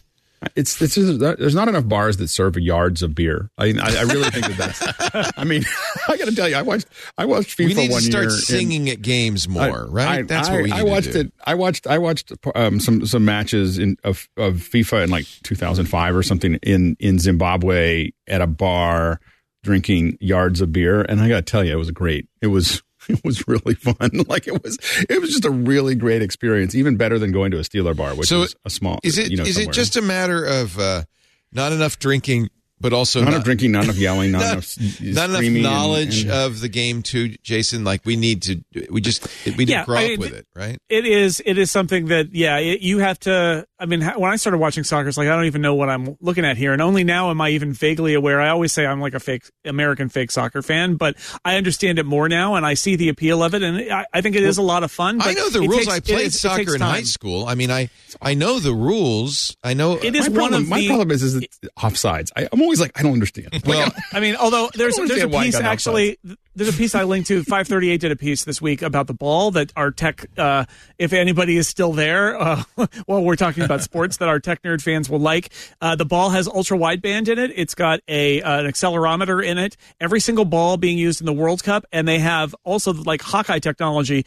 where they've got the cameras mounted everywhere, so they've got a 3D instantaneous 3D view of the players and where they are on the field, and they know up to like 500 hertz, like a 500 times a second. They know where the ball is with precise positioning. They've got little This ultra wideband. was uh, somewhat controversial, right? Because the computers were going to make offsides calls. Yeah, and that has been the case. In fact, during our recording in the U.S. Uh, Iran game, the uh, U.S. had a goal disallowed, No- and they actually no showed spoilers. a. Th- Oh, okay. They showed a well, they had a goal disallowed, so Okay. it doesn't count and it doesn't Okay. matter. Doesn't matter. Uh, but they showed the offside call, and they actually were able to put up a 3D representation of the player and a, the plane that, that that he's broken in order to be offside, and they know all of that because of this tech. So they are making some very interesting strides to make the offside call at least a little more understandable. But as we know, as Americans. Adding instant replay and technology to baseball or basketball or football does not reduce the frustration level Yeah. at all. Yeah. Yeah. Even if it gets the calls better. And, Yeah. and one of the interesting things with streaming that's going to happen with Apple is that you could, it's much easier to build many different versions of the commentary. So um, you, you can do different languages, but in HLS, you can just have another, you can have another selector that just said the beginner version of this show, the oh, advanced that's version of the show, yeah. the super nerdy version of the show. I know, just like, want and the you could be Latin listening to American shows. announcers to do it in English because they're the most interesting. Yeah. And I just think love that- how they they're so excited. It would, be, it would be fun to. Be fun to I, I know that they did it in Mexico City. They, they, they did it with the. Wasn't last that great? game. During the, it was the great. NFL game in Mexico City, they had the ESPN Deport guy come out and call a touchdown. It was a whole different thing. Yeah. Touchdown! I have heard from a lot of people who, especially if you if you have any Spanish at all, i interestingly, uh, Fox has the English language rights in America to the World Cup, but Peacock ha- and in Telemundo have the Spanish language rights. And and basically, what I've heard is if you know a lick of Spanish, you should watch it on Peacock Much or. Telemundo Yeah. because it's a much better broadcast than the Yeah. Fox broadcast. Yeah. So Apple's kind of betting. I think Apple's betting that soccer is going to become Well, they're- uh, a, a, a, a peer sport with uh, the NFL. Yes. In America, in mm, NBA? peer peer it's it's growing fast. It's cheap now, and it is very popular internationally. And they want to have global reach. I There's a think those lot of school items. programs. I mean, almost every uh, kid, especially girls, grow up now playing soccer. Um, it's very, very popular. Well, I mean, I mean, the, the the as a parent, I can tell you that there was absolutely no pressure for my son. My son is becoming a lineman, like he's taller than I am now. so He's so a big guy. uh, yeah, he's a big he's a guy. big guy, Yeah. and and the first thing Are you going to let him play Pop like, Warner though? Nope. No, No, dangerous. no, no. like, like, like, like, there's no pressure on him. In fact, I don't know. know Henry he, played uh, Pop Warner for a him. year, and it was the scariest year of my life. It was terrifying. 'Cause You know, I had a- these kids play hard, and people get injured bad. I didn't even play Pop Warner, and I had I don't I don't know I felt like I had a concussion probably almost every Yeah, week. yeah. You know, like I, like I, I had I had all It's the colors of all the other teams across Yeah. the front of my. But my soccer, led I mean, it looks like it's dangerous. These guys are throwing themselves on the ground all the time. Looks like they're in pain. Yeah, That was acting. You do have to take acting classes to be really good at soccer. That is a thing. You do. So that, that's the, you the, That's the hardest the- part. That's the hardest part. of it. so that air- ruins it, the air- honestly. the that air that Americans look at that and go, Oh, come on. that's not an injury. They're Yeah. not injured. They're running around. They kicked somebody. Big deal. I want to see a concussion. He touched me. Arg. My leg. I think that's. that said, hurts. I said that. I said that. I said that until I was like, "Oh, all these are, are, are don't make any sense." Until I was playing soccer with someone. I'm not very good, and but I was playing, It and we hit, Yeah. we hit th- our our our, um, our shins together. Yeah, it hurts. a lot. Like I felt, I felt very wimpy really quickly because Yeah. that was like No, it that was does super hurt. painful. Yeah, yeah. yeah. Well, as as uh, as we sat here, one of the stars of the U.S. team got it right between the legs. So saw, sometimes the injuries are real. sometimes, That one mostly I not though. You- you- mostly they're one taking dives. The injuries happen when the ref is not looking. That those are some remarkable pieces of video and photo photographic evidence of. Oh my God, he actually had the guts to. That is that is an arrestable offense what that person did. and then, and That's, then that's with all of those sports. to, to keep on running like the with the cold dead eyes of a shark, as though he has not just simply I didn't do anything. What do you mean? life altering. I didn't do it. Another, guess what? No chil- no more ch- no children for that player for the next. I it. Yeah. All right. So uh, yeah, I, I want soccer to become a, a popular uh, sport. I really do.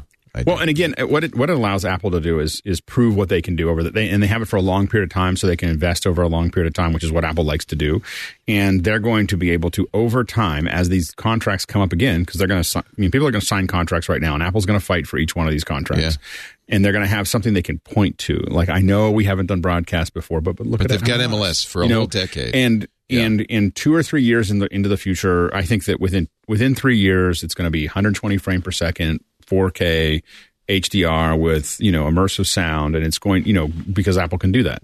You know they can build that production pipeline, and and everyone else is going to have a really hard time competing with that that pipeline. You know, and even if they do compete with it, it only means that the Apple TV will be more utilized. you know, so, so it doesn't. So Apple wins no matter how it turns out. So- why? Uh, why does England? Why is England so good, uh, Jason? Why are they so good? I mean, it, it's it's in their well, one, it's in their history, and they're they're good at soccer in general, and then they also have uh, the money Because I felt like Latin them to America is bigger in Latin Yeah. America, like Pele Oh, in I mean- Brazil, and Sure, sure. I mean, I think Europe is very strong, and, and, and South America is very, very strong at soccer and turn, turning out the players. The money is in Europe, and so you know, Right. England, Italy, Spain, Big Germany money. is where the best players all around the world end up playing. Right. big, big money. It's amazing. Huge money, yeah. And yeah. Fr- I mean, there are some great teams in like there's a, some great teams in France too. Like there's there are a lot of great teams in Europe, and they have the money to spend, and so that ends up being where they're going. But yeah, in terms of the grassroots, there are a lot of great players in South America and Africa and Europe, and gradually from um, from North and Central America. All right, I'll let you get back to the game. Uh, meanwhile, this, It's a nail biter here, over. Leo. it is a nail biter, isn't it? Uh, you're watching it too, Alex. I, I just see the cow. stats. Holy I saw. We, I opened it up while we. Ta- in my defense, I opened it up while we started talking, so I could see like, are they it for the still playing? How many? How many? How many minutes are in a soccer game? See, I don't even know. Ni- Like, I'm like, Ninety plus plus. plus plus some random Extra amount that they stoppage time, a random We're now stoppage going to add time. another six Stoppage minutes. time. I- you know, again, I, I'm an awful American here to say, could you wire up the referee's stopwatch to the Mm-hmm. scoreboard so that we could see the time that was the real time? And the answer is no, no, no, no, we don't do that. Yeah. Okay, Yeah, exactly. I guess. Also, I want to hear the referees talk. You know, that's one good thing about football. They did that a f- many years ago. They started miking up the referees. I like to hear the like what the penalty was. What did you do wrong? I enjoy when those referees talk to. They're like, "Now, boys, I know that you just smashed into each other, but I need to. You need to stop it hear now. that. I want to hear Cut that. it out. Is there only one guy uh, referee on the field running around? Yeah, That's another problem, I think. we can fix this. Americans can fix. We can soccer. fix We- this. we- We, can fix yeah. this. Good luck Yes. to us. And I just want to see the bench. I don't understand. Why don't they show the bench? I want to see the bench. Put the bench on the other side. If you only want to shoot from one side, let's see the. I want to see the coach. We never see the coach going tearing his hair out, throwing Well, we his see him. surface once We in a very rarely. That does that does happen. Yeah. You just got to have a you know photogenic uh, coach. And They do that You're in looking- Premier you're League all the time. Do they? Okay. You're, look, you're looking Yeah. for the style and panache of the of soccer's Bill Belichick on the sideline. Yeah, what I want to see a guy with his what, what, sleeves what kind of cut what- off on his rat, ratty Man United hoodie sweatshirt. yeah. Apple has uh, lost.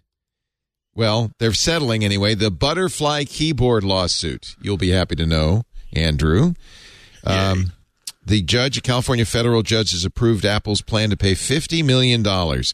So that means you might get a bag of pop And chips. you I get a don't know. dollar. Yeah, you get a dollar. You get a Thirteen point six million in attorney fees, two million in litigation costs, one point four million in settlement administration. Do the math.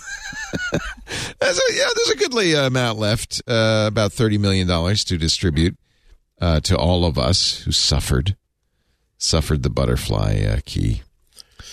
Uh, They initially agreed to the settlement about halfway through the year, uh, but they uh, but they were waiting for approval uh, from the judge. So, uh, believe it or not, uh, awards to customers from the settlement will be based on the number of repairs required. How many times did you have to bring it in, Andy? Amounts of up to three hundred ninety-five dollars for those who had two or more top case replacements. Yeah. Because remember this wasn't just you know people like me complaining about how it was untypable like for with with Yeah. uh, one half of a millimeter like throw. Yeah. It was it was because when dust got in there, that thing was going to break, and one and they and Apple was not uh, very very forthcoming about how uh, and, and because of the way these things are built, it's like oh well, gosh, there's a there's a there's a there's a, a bee's eyelash underneath your letter A key that's going to cost eight hundred ninety dollars for an entire lowercase battery trackpad replacements. Like no, that's that's a crappy keyboard. Yeah. That's and Yeah. People have and people having to basically get well all we can do for you is give you the same crappy key a new version uh, excuse me an, an unbroken version of the exact same crappy keyboard. It's going to happen again. So uh, you, you like to you like to have uh, you, you want people uh, you're, i'm glad enough that apple like reversed their decision on this keyboard but it is there's a certain satisfaction for consumers that yeah now there's a legal document that says that yeah this was terrible. We knew it was terrible and we had to stick with it. And people paid the price All for right. We know that it's the final minutes of the game. You've got my let's fully have complete to show attention, up Leo. So that you can watch the end. That's why we podcast, right? So people can listen to it later. John's also watching. John Ashley, you're also watching it. Well, I can't help it when you're watching it. at Oh, time, I'm Leo. not. So- What, me who, me? Oh, I mean, I'm. You have it on your screen. I'm not going to Picture in picture, baby. I'm watching it right now because you're watching it. So Uh, I'll, ladies I'll- I'll and have you. I'll have you know that I, you know, I have been on this week in tech, even though a, a major candlepin bowling kit, bowling uh, tournament was on Oh, at the man. same time. I TiVoed that. Okay. Do people New play? Can, people don't roll candlepin anywhere but Rhode Island, right? No, it's it's it's, it's no, it's still full full on New England thing. It's New like, you England. know, yeah. It was. It was. It's, that's why if Apple, you know, I- if you want to round up to the nearest like ten thousand dollars after you buy the soccer league, you could probably buy like New England Candlepin Bowling League. We this used to be a really big TV show every Saturday morning. Candlepins for Candlepins for cash, the high low jackpot. You know, four horsemen left side. Kev Brewer Bob is telling me the reason Man United is so expensive is it was bought by Americans who leveraged it with huge debt. oh, great. Well, we that's we what we're ruin everything. who who who who uh, who are you? A, s- what do they call it? A supporter? Who do you support, uh, Jason? Are you a Oh, uh, well, it's it's Arsenal, which you'll love this, Leah. One of their big chants is one 0 to the Arsenal. That's the dream. One 0 They just want to is win the dream. by the slimmest For margin Arsenal. possible. is that what you're saying? yeah, one. oh, We can get like one goal, and I hope it's us. That's it. Jason, what's is it? If, is there a slaughter rule? And is it like, well, if, if you're ahead by by two goals, we're just going to call it. Let's let's leave let this other team leave with the, the pitch with their There, dignity. no, there was a World Cup match that was just seven 0 the other day. Wow. Uh, It's like because goal differential is a thing. Actually, one of the tiebreakers in in soccer is your goal differential. So if you can pour it on the other team, you do it. It doesn't ever happen. I mean, it happens rarely, but you do get occasionally. You'll get those six twos where they snuck in a couple at the Nice. end just for kicks. Nice. I mean, literally kicks. Uh, and by the way, Apple is not buying Walt Disney, so stop thinking Yeah. of stop stop thinking that. That was another really funny, crazy rumor. It's like, what the hell? Well, you Alex has been uh, lobbying for this for years. I, I don't think they should now, but I think they should have a while Back ago. then. I think that it would have been there. There was a lot of good reasons for Apple to do it in the past. Right. Um, I think that uh, Disney's too large and too unmanageable at this point. I mean, I don't even you know I don't I don't think it's nearly the investment it was five years ago. And I know I cannot show the game, but I can show a picture of soccer balls being charged up There you go. before this sport. That's the, The the, ultra wideband confusing chips. yeah. You know, it's been- also actually that's a you talk about the NFL. That's going to be a big thing for the NFL because that is a remember a sport where the placement of a ball across an imaginary invisible plane is relevant in the rules, and they just have to be like, yeah, it probably broke They- the plane, they- sure. And now Well, they'll wait. know that they They'll will be able to put those in the ball, and They'll they'll, know. know, it Yeah. broke the plane. Yeah. Yeah. And when they have when they have sensors in the knee pads, you, you you'll know when the knees hit as well as when, the ball ex- hit. Yes, you will. You know, it, the the there'll be a lot of uh, a lot of data there. You know, it's gonna But happen. the, the ball I is think- the ball is really hard because it actually is really flexible. You know, so you know one of the things that I was actually ran into a developer at uh, at WWDC a couple years ago. Um, they work on putting sensors in the you know into the basketballs, and they're either you know it's not in the pro pro league yet. But they're definitely, and the, the real challenge is it can't change the weight, it can't change Yeah. the balance, it can't Before- change and it's really it's really complex. In the months It's a really rolling up to the World problem. Cup, they actually did a blind test. They took a bunch of soccer players and they played with with uh, both balls, and nobody could tell the difference. So that Yeah. and that was like the big final test was if if it's not the same ball, you can't do it. It has to feel exactly like the same ball that you were in there Mm. before. And the problem is though with football, there's so much throwing that that that getting that just right, I mean, it's really minor. You know, a mi- very a very minor change. problem. Yeah, it's really really complicated. I do think the best sport played on grass anywhere is Australian rules football. I wish that would suddenly take over. That I would watch. I, I used to watch. I used to work for Prime Sports Network, and that was one of their specialties was taking all these, you know, these uh, sports, sports. that weren't in the Yeah. United States, and then redistributing to the United States. so I got to just watch a lot of. I, I watching Australian football. It's just amazing. It's like I was insane. just like, these are the guys that are the most, you know, just crazy. It like I was like, I'll never. It's It- a bunch yeah, of good-looking buff guys in short shorts Yeah. mauling each other. it's just So as it a is so uh, rough.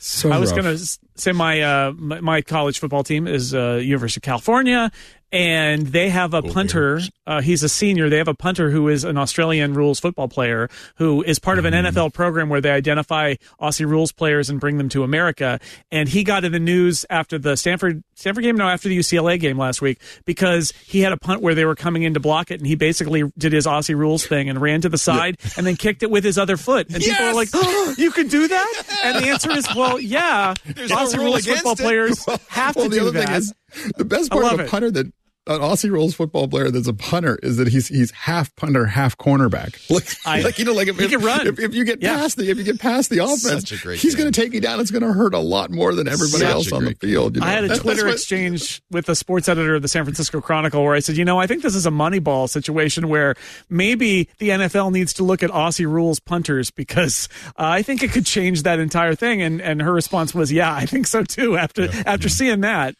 Well, you know the the um I think it was like in Samoa that you you had a 60 times uh, per per capita you had a 60 times better advantage of becoming a, a pro football player than and and you know because it was they just mined it you know for for people because uh it was it, it had to do with size but it also had to do with the fact that they don't have any equipment. So they're playing on basically like bare fields with no gear and they come over here a little rougher. It's a great sport. Great sport. My, my my favorite my favorite my favorite moments in sports is when somebody somebody does something so weird and so successful that immediately everyone's flipping through rule books to see if that has to be illegal. That has to be like like that NASCAR driver who said, "You know what? I'm going to do that thing I used to do on my on my PlayStation and just ride the ride the rail all the way out there and pass five freaking cars." like, there's that no- can't possibly. it's like like Teen Wolf, right? There's no rule against it, so it must be legal. gotta be Right. legal. Uh, Yeah, Right. the the the Cal player, like the other thing that he did that I thought was hilarious because it's just like all these things we assume he would take the snap. And instead of just kicking it for dear life, like so many American punters do, he would just stand there and wait until the guys got close to him, and then he'd kick it because he's that tough. it's like it, it- it's good; it gets his guys downfield. But I just I love the attitude of that, which is like, "Hey, mate, what are you going to do to me?" They do that. They do that a lot in soccer as well, and it always makes me. I'm not really intimidated nervous. by you. Yeah, makes me so nervous. Yeah. hey, everybody. Leo Laporte here. I am the uh, founder and one of the hosts at the Twit Podcast Network. I want to talk to you a little bit about what we do here at Twit because I think it's unique. And I think for anybody who is uh, bringing a product or a service to a tech audience, you need to know about what we do here at Twit. We've built an amazing audience of engaged, intelligent, affluent listeners who listen to us and trust us when we recommend a product. Our mission statement as Twit is to build a highly engaged community of tech enthusiasts. Already you should be, your ears should be perking up at that because highly engaged is good for you. Tech enthusiasts, if that's who you're looking for, this is the place. We do it by offering them the knowledge they need to understand and use technology in today's world. And I hear from our audience all the time. Part of that knowledge comes from our advertisers. We are very careful. We pick advertisers with great products, great services, with integrity, and introduce them to our audience with authenticity uh, and genuine enthusiasm. And that makes our host red ads different from anything else you can buy. We are literally bringing you to the attention of our audience and giving you a big fat endorsement. We like to create partnerships with trusted brands, brands who are in it for the long run, long term partners that want to grow with us. And we have so many great success stories. Tim Broom, who founded IT Pro TV in 2013, started advertising with us on day one, has been with us ever since. He said, quote, we would not be where we are today without the Twit network. I think the proof is in the pudding. Advertisers like IT Pro TV and Audible that have been with us for more than 10 years, they stick around because their ads work. And honestly, isn't that why you're buying advertising? You get a lot with Twit. We have a very full service attitude. We almost think of it as kind of artisanal uh, advertising, boutique advertising. You'll get a full service continuity team. People who are on the phone with you, who are in touch with you, who support you from with everything from copywriting to graphic design. So you are not alone in this. We embed our ads into the shows. They're not they're not added later. They're part of the shows. In fact, often they're such a part of our shows that our other hosts will chime in on the ad saying, yeah, I love that. Or just the other day, one of our hosts said, man, I really got to buy that. That's an additional benefit to you because you're hearing people our audience trusts saying, yeah, that sounds great. Uh, we deliver, always over deliver on impressions. So you know you're going to get the impressions you expect. The ads are unique every time. We don't pre record them and roll them in. We are genuinely doing those ads in the middle of the show. Uh, we'll give you great onboarding services, ad tech with Podsights that's free for direct clients gives you a lot of reporting, gives you a great idea of how well your ads are working.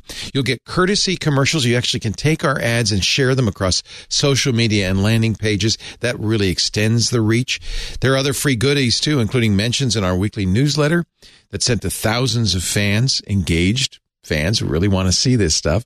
We give you bonus ads and social media promotion too. So if you want to be a long-term partner, introduce your product to a savvy, engaged tech audience. Visit twit.tv slash advertise. Check out those testimonials. Mark McCrary is the CEO of Authentic. You probably know him, one of the biggest uh, original podcast advertising companies. We've been with him for 16 years. Mark said the feedback from many advertisers over 16 years across a range of product categories everything from razors to computers, is that if ads and podcasts are going to work for a brand, they're going to work on Twitch shows. I'm very proud of what we do because it's honest, it's got integrity, it's authentic, and it really is a great introduction to our audience of your brand. Our listeners are smart, they're engaged, they're tech savvy, they're dedicated to our network. And that's one of the reasons we only work with high integrity partners that we've personally and thoroughly vetted. I have absolute approval on everybody. If you've got a great product, I want to hear from you. Elevate your brand by reaching out today at advertise at twit.tv. Break out of the advertising norm. Grow your brand with host read ads on twit.tv. Visit twit.tv slash advertise for more details, or you can email us advertise at twit.tv if you're ready to launch your campaign now. I can't wait to see your product. So give us a ring. All right. Uh, can we, we've got nine minutes of stoppage. Uh, can we do this? can we do this whole picks thing uh, pretty quickly here? We'll start with you, Jason Snell. You have the most incentive. Oh, great! Uh, ReadKit. It's a great app. It's Good an app. RSS reader for Love iOS. ReadKit. Okay. New new version is out now. 3.1 adds smart filters, which is really great because you can you can like filter your your feed items based on uh, whatever criteria you want. It's free with in-app purchase if you want to use some of these extra features like the smart folders. You know, new version for a technology that's dead, RSS is really quite vital, isn't it? A lot of good RSS readers out there for iOS too, which I think is really interesting, right? Like this platform that is the, you know, a, a really good platform, really solid modern platform, and it's got lots of RSS readers. I mostly use NetNewsWire, but Reader is really good. Yep, ReadKit is really that. good. There are a bunch of You know, others. Uh, reader. I there's so Yeah. many. I can't even decide which one to use. That's the problem. And and I'll give my tip again, which is I also use Feedbin, and my secret is Yeah. that I have all my newsletters sent to Feedbin because Feedbin will uh, will consume emails Right. and put them in your reader, and that is amazing because then I can open NetNewsWire or ReadKit, and all of those Substack emails and all those other emails that I get, they're all in the same place, so I can read them all in one Will- place. will, I uh, prefer that. Will uh, ReadKit do that uh, as well, or no? ReadKit is is a, like all these feed all these will use Feedbin as a feed source. So Oh, you okay. can use it. So you can use it totally. direct RSS, or you can use any of the feed syncing surfaces Nice. like like uh, the one Feedbin that I use. ReadKit. Read later in RSS for Mac, iPhone, and iPad. Free with in-app purchases. It's good. Andy Ihnatko. We have three minutes of stoppage left. okay. Well, this is this this is a this is a good one. My mine is a it's not a glue. It's actually like a like it's a liquid plastic. So I broke I broke my glasses, snapped them like clean in half, like at the bridge. That's the worst place to do it because no, it can't. It's not enough to just stick together. It has to hold together. And so after spending like two or three or four days trying to figure out what adhesive I wanted to use, I tried out this thing that I that I read about. Uh, it is it is not a glove. I've uh, uh, here's the repair that it made, and as you can see, I don't care about like the structure of it. It's holding it together uh, perfectly. I can even bend it because it's not a glue; it's actually plastic that it is actually deposited like on these glasses. It's very, very lumpy this and also very, very weird demonstrates that you never go out, Andy, because I wouldn't want to wear those glasses. No, no. So I'm, say, I'm saying, I, I, I, I'm, I'm, I'm telling you that I that I left this. What I'm going to do now that I've shown this off, I'm going to sand this down Oh, so you that you don't actually see it. Right, because it is just plastic. So I wanted because I wanted you to. s- I don't think you'll get the idea of like exactly how this works. so you lump see, it like, on, what- and it holds it together. no, what it what it does is it's really an interesting system. It's again, it's not a glue. The, the URL for Bondic is actually not a glue.com. So you get this little fairy wand for like uh, list price is like 20 bucks. You can get it for 10 bucks. Yeah. And what it consists of is a little like applicator pen here that deposits just like a little, just like a little tiny pen, like this liquid, like uncured plastic. And then you also, then you have this little LED, this little uh, ultraviolet light.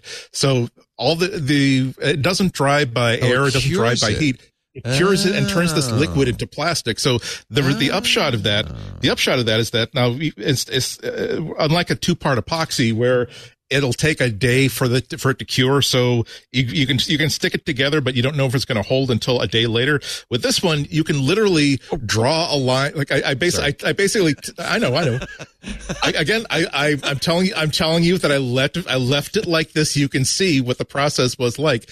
as I, uh, I just like taped it down to a piece of cardboard to hold it into place and then just draw a line of this liquid, shine this light for three or four seconds to turn it to plastic, another line, another line, another line. So you can basically build up this, this, yes, this big glob of plastic that's actual, not just hardened glue. It is actually plastic. Like I said, this is not like I can bend this and it's not coming apart. Uh, and then when it's done, you, you can touch it and it is it, it feels exactly like the plastic the acetate that's on these glasses. So i can then uh, take a take a, a, a little piece of sandpaper around a chopstick or something and sand that down and basically turn it into nice smooth smooth out all the glops. I just wanted to make sure that i had this really really nice like bolus of hardened plastic around uh, holding these two together. So yes it does it does look ugly as is but again you can sand it you can paint it after after you've uh, accomplished the repair.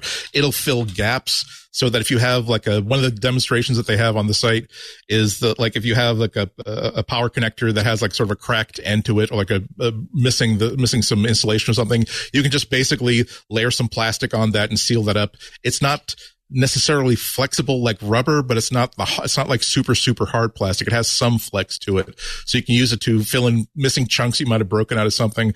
The only disadvantage is that uh, it's, it's not, if it were like a two part epoxy and two part epoxy putty, you can just basically put this big glob of putty around something and you got it. With this one, you do have to build it up like a millimeter at a time because, uh, again, you are curing it as you go every time you deposit a line. So it's, uh, you have to keep each line to about, or each layer to about one millimeter so that the light can get all the way down to the bottom and cure it. The other, the other thing that I did, after reading about this, like I could have put I actually, when I taped this to get, when I taped this up onto the, onto that little board, I actually left a tiny, tiny little gap between the halves so that not, not just so that the glue could get into there, but so that the light could get into there. If I'd made this, if, if you're trying, if you, if I had tried to like glue like a handle back on a mug, it might not have even worked because the glue, excuse me, the, the Bondic that's inside that joint is never going to see the light. So it's never going to cure.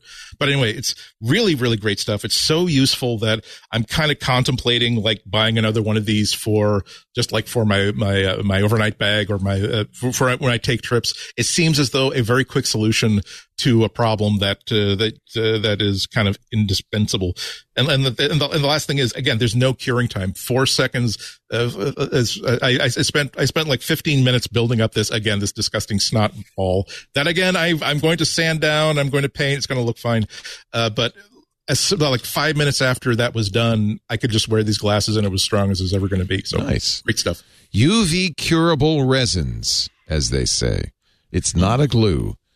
B O N D I C at notaglue.com. And somebody says, How is it Andy doesn't have a Twitch channel? Just, you know, just like stuff like that. Just, you know, just stream all that stuff, you know? I don't, I, I don't know if you want to live stream me playing Stratego alone, but hey, That's sad. hey, thanks in super chat. Stratego. So. That's so sad. Oh my God, don't say that. hey, if, if there's me money in it, if there's money in it, I'll go for it. That's fine. I think we'd watch you uh, curing your, uh, your your polymers, frankly. If you know what I mean. Say it's his channel is like watching polymers cure. Not a euphemism. Mr. Alex Lindsay. Show title. Your, your pick of the week. so so um my my my pick of the week is uh, this was just released yesterday um this is sound devices which we use a lot of pro- sound devices. Oh devices boy, do we use Um, those? Yeah. yeah we use a lot of them um and they have basically rethought wireless transmission so they bought a company called um, audio limited about five years ago four or five years ago and they you know at first it was just like reselling the stuff that they already made but they definitely started digging in and building new things and what they've built is is is this what's called an A20RX, and uh, this is a receiver. Now, usually when we get these receivers, they're one U per receiver. Like it is like for really high end receivers, there are these big. You know, you put them put them in a huge rack. If I've got eight people, I've got a rack that's like two feet high, three feet high that are serving them. They figured out how to get all of that into half of one U. so it's it this this will t- this will receive up to um, 16 fully diverse uh, signals. Um, it also ha- covers the entire wireless band, or just about the entire wireless band of, of the world, and you can just pick where you want those si- signals to go. And oh, by the way, if you want to change where that tr- that that signal is in it, you can just tell the the transmitter, "Oh, I need you to move over here." Like I can see, you can see literally on a web page or on the front of the receiver, you can actually see all the frequencies that are going on. And usually we have specialists and all kinds of people like paying attention to that. But you can say, "Oh, there's a bunch of stuff in this area. Why don't I just move this this over somewhere else?" And and when I move it, I literally just tap on the screen and then say which receiver I want to move over there, and it just move and it automatically like I don't have to go to the receiver or the transmitter. Oh, that's nice. Thing. It just tells the transmitter, I need you to move over here. And it's gone for like a second. And then it's like, okay, now I'm over here.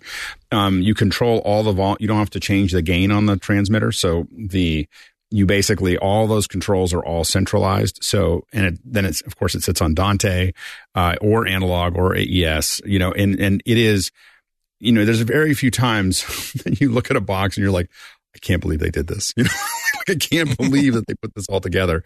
Um, and, uh, and anyway, so it's, it's a pretty, it's a pretty amazing box. Um, this is a professional box. It's got a professional price. I think it starts at like fourteen thousand dollars. This isn't like a, a ten Oh. cent a ten This cent is thing. that's twenty Alex's. Oh, yeah, but but you couldn't but you couldn't you couldn't get it any other way. And and again, every once in a while you see something you're just like that. It, it may be a lot of money, but it is a disruptive piece of hardware. You'd You know, use that- this in that is- movie production, t- TV. Movie- TV, uh, live events. I mean, you know, right now it doesn't. There's no wireless handheld, so it probably wouldn't be used in a concert. But but a like, referee might use it at a football game potentially, Yeah, yep, yeah. yep. And then and then They and the range this, is really frankly. yeah, and yeah, no, it is. It solves a lot of problems because again, when I so I do a lot of events that are in in a venue, it has you know a bunch of seats in it, and it's got to go to other venues, and so we're, we're miking everybody up. And the problem we end up with is I've got this huge rack of, Yeah. of gear to get this working.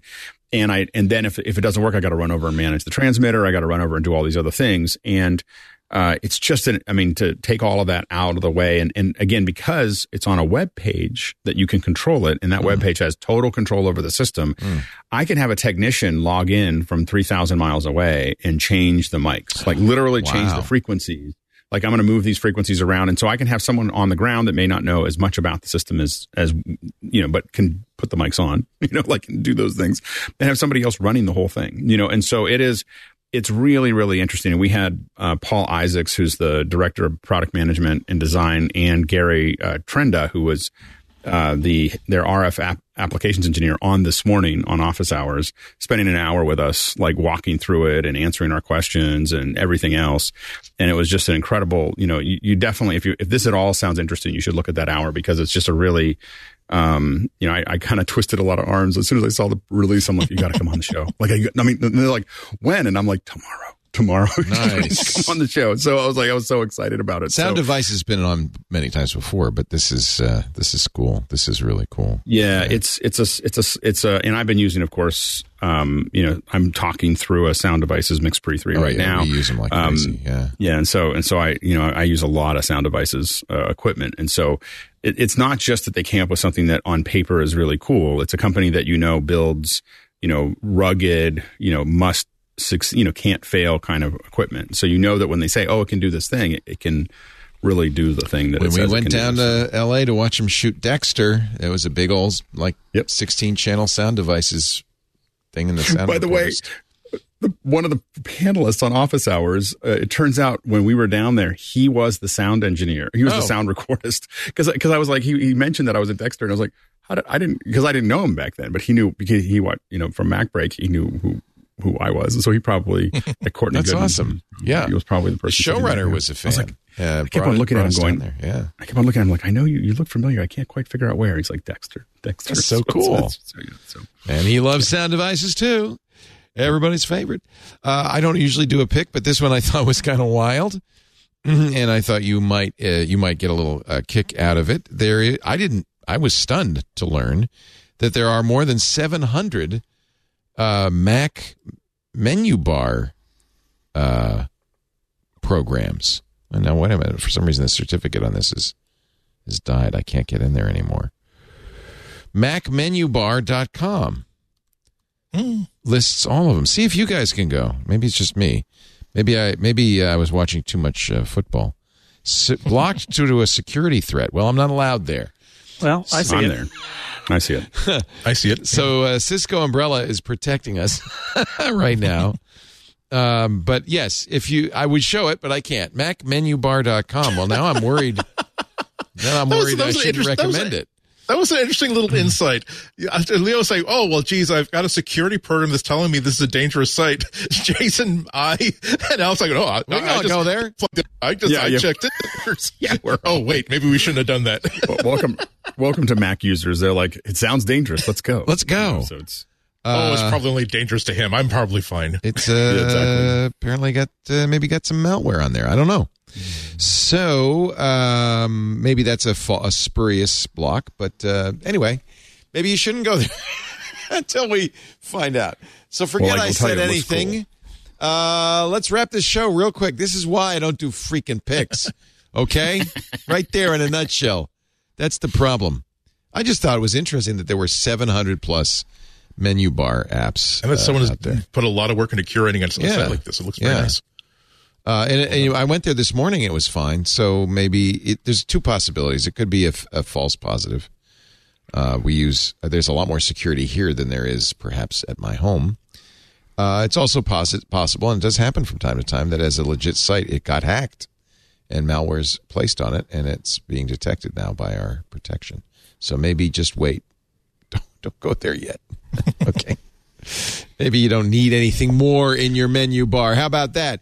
Jason There are no Snell. life saving. There are no life saving menu bar apps. I misread the uh, the UTC time for the World Cup game, or I would have never scheduled MacBreak Weekly at this time. But uh, thank you. You for- come, you come first. Thank you. And I can always just play it on an iPad beneath the uh, screen, Yeah. which is what I did. So Yes. it was all good. And with no spoilers, we won't tell you how it ended, but it did end. Did, there's that, Did. that there's that to be say, and it, I said it was not a. I guess it's safe to say it was not a tie. Somebody won. By now, you probably all know anyway. So I, Indeed. but I don't want to spoil it in case you taped it or something. Thank you, Jason. Sixcolors.com. I appreciate that uh, you're showing up. That's that's really great. I try to be here every Tuesday. You well, know, they yes, haven't stopped me yet. this was under uh, duress. I Oh think. no, no, no, absolutely not. Well, the Netherlands game, maybe that will be under duress if that's also on a Tuesday. Well, we It's not. It's Saturday. Oh, thank God. Uh, for- Okay. For whoever's playing the Netherlands, I don't know who that might be. whoever that might be, not that we would want to watch necessarily. Shoot, I blow it every time, don't I? Um, thank you, Jason. Keep up Thank the you. keep up the wonderful work. We love having you on the show. You've been a real wonderful addition to it. Andy Ihnatko's been here practically since the very beginning. Uh, IHNATKO dot com. You'll hear him on GBH. They dropped the W because you know what? One letter, three syllables. It's too much. Well, you know, it's it's it's it's a public radio station. They rely on funding from viewers. They figure, why are we wasting bandwidth that we have to pay for with an extra letter when people understand GBH? GBH. They understand that we're east. We're, we're east of the Mississippi. They understand that a radio That's right. station will start with a W. That's right. That's that's that's that's why we cultivate these these smart, smart, and endearing listeners. when will you be on GBH next? Uh, a little early tomorrow at about quarter to one. Go to wgbhnews.org to uh, stream it live or later via audio. Go to WGBH News on YouTube to stream it video live or later in a room almost exactly like this one. I should mention that KGBH is the pirate radio station of the Russian mafia and Grand Theft Auto. So you don't want to confuse the two, okay? Well, one, one, one one of us is a little bit more communist and socialist than the other. There's it's degrees. You know, you're, you're you're you're slicing the onion a little bit thick at that point. Mr. Alex Lindsay, officehours.global is a modern miracle. We have a lot of fun. It's unbelievable what you do. And if you're listening, if you listen to the show, you got to know that if you ever had a live production that you wanted to put on in the real world, there would be no better place than 090.media because that's where you could get Alex and his amazing team to support you and you would have the best production ever. Why anybody uses anything else, I'll never know. Seriously. I mean, We have a lot of fun. I just watch what you guys do. It's it's mind boggling. You can learn all about it. Maybe become a competitor by going to officehours.global. Uh, I'm watching those great shows every day. You know, we we really think that. I mean, I, I really approach it as the, the market is about to get really big, and I just want to get, keep getting bigger. You know, Yeah. like I, I'd rather have a small portion of a very fast growing pie. So we, you know, so office hours, we really lay it all out and give you every piece of information that we can about live streaming, virtual production, media production. It's a lot of fun. So We and- are, uh, as you know, we're going to. Uh, I'm t- I'm not going to do the radio show for the radio uh, company anymore. And as uh, additional news reports emerge, you might know why.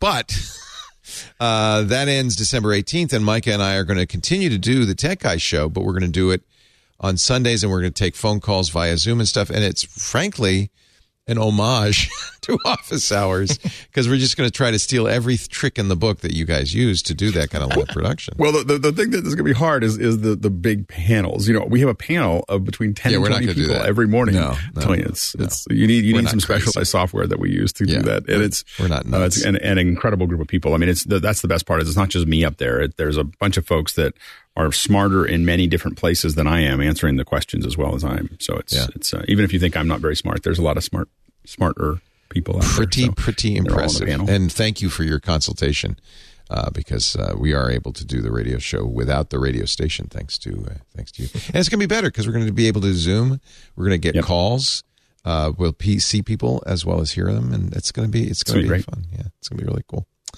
uh, we do MacBreak Weekly every Tuesday, 11 a.m. Pacific, 2 p.m. Eastern Time, uh, 1900 at UTC.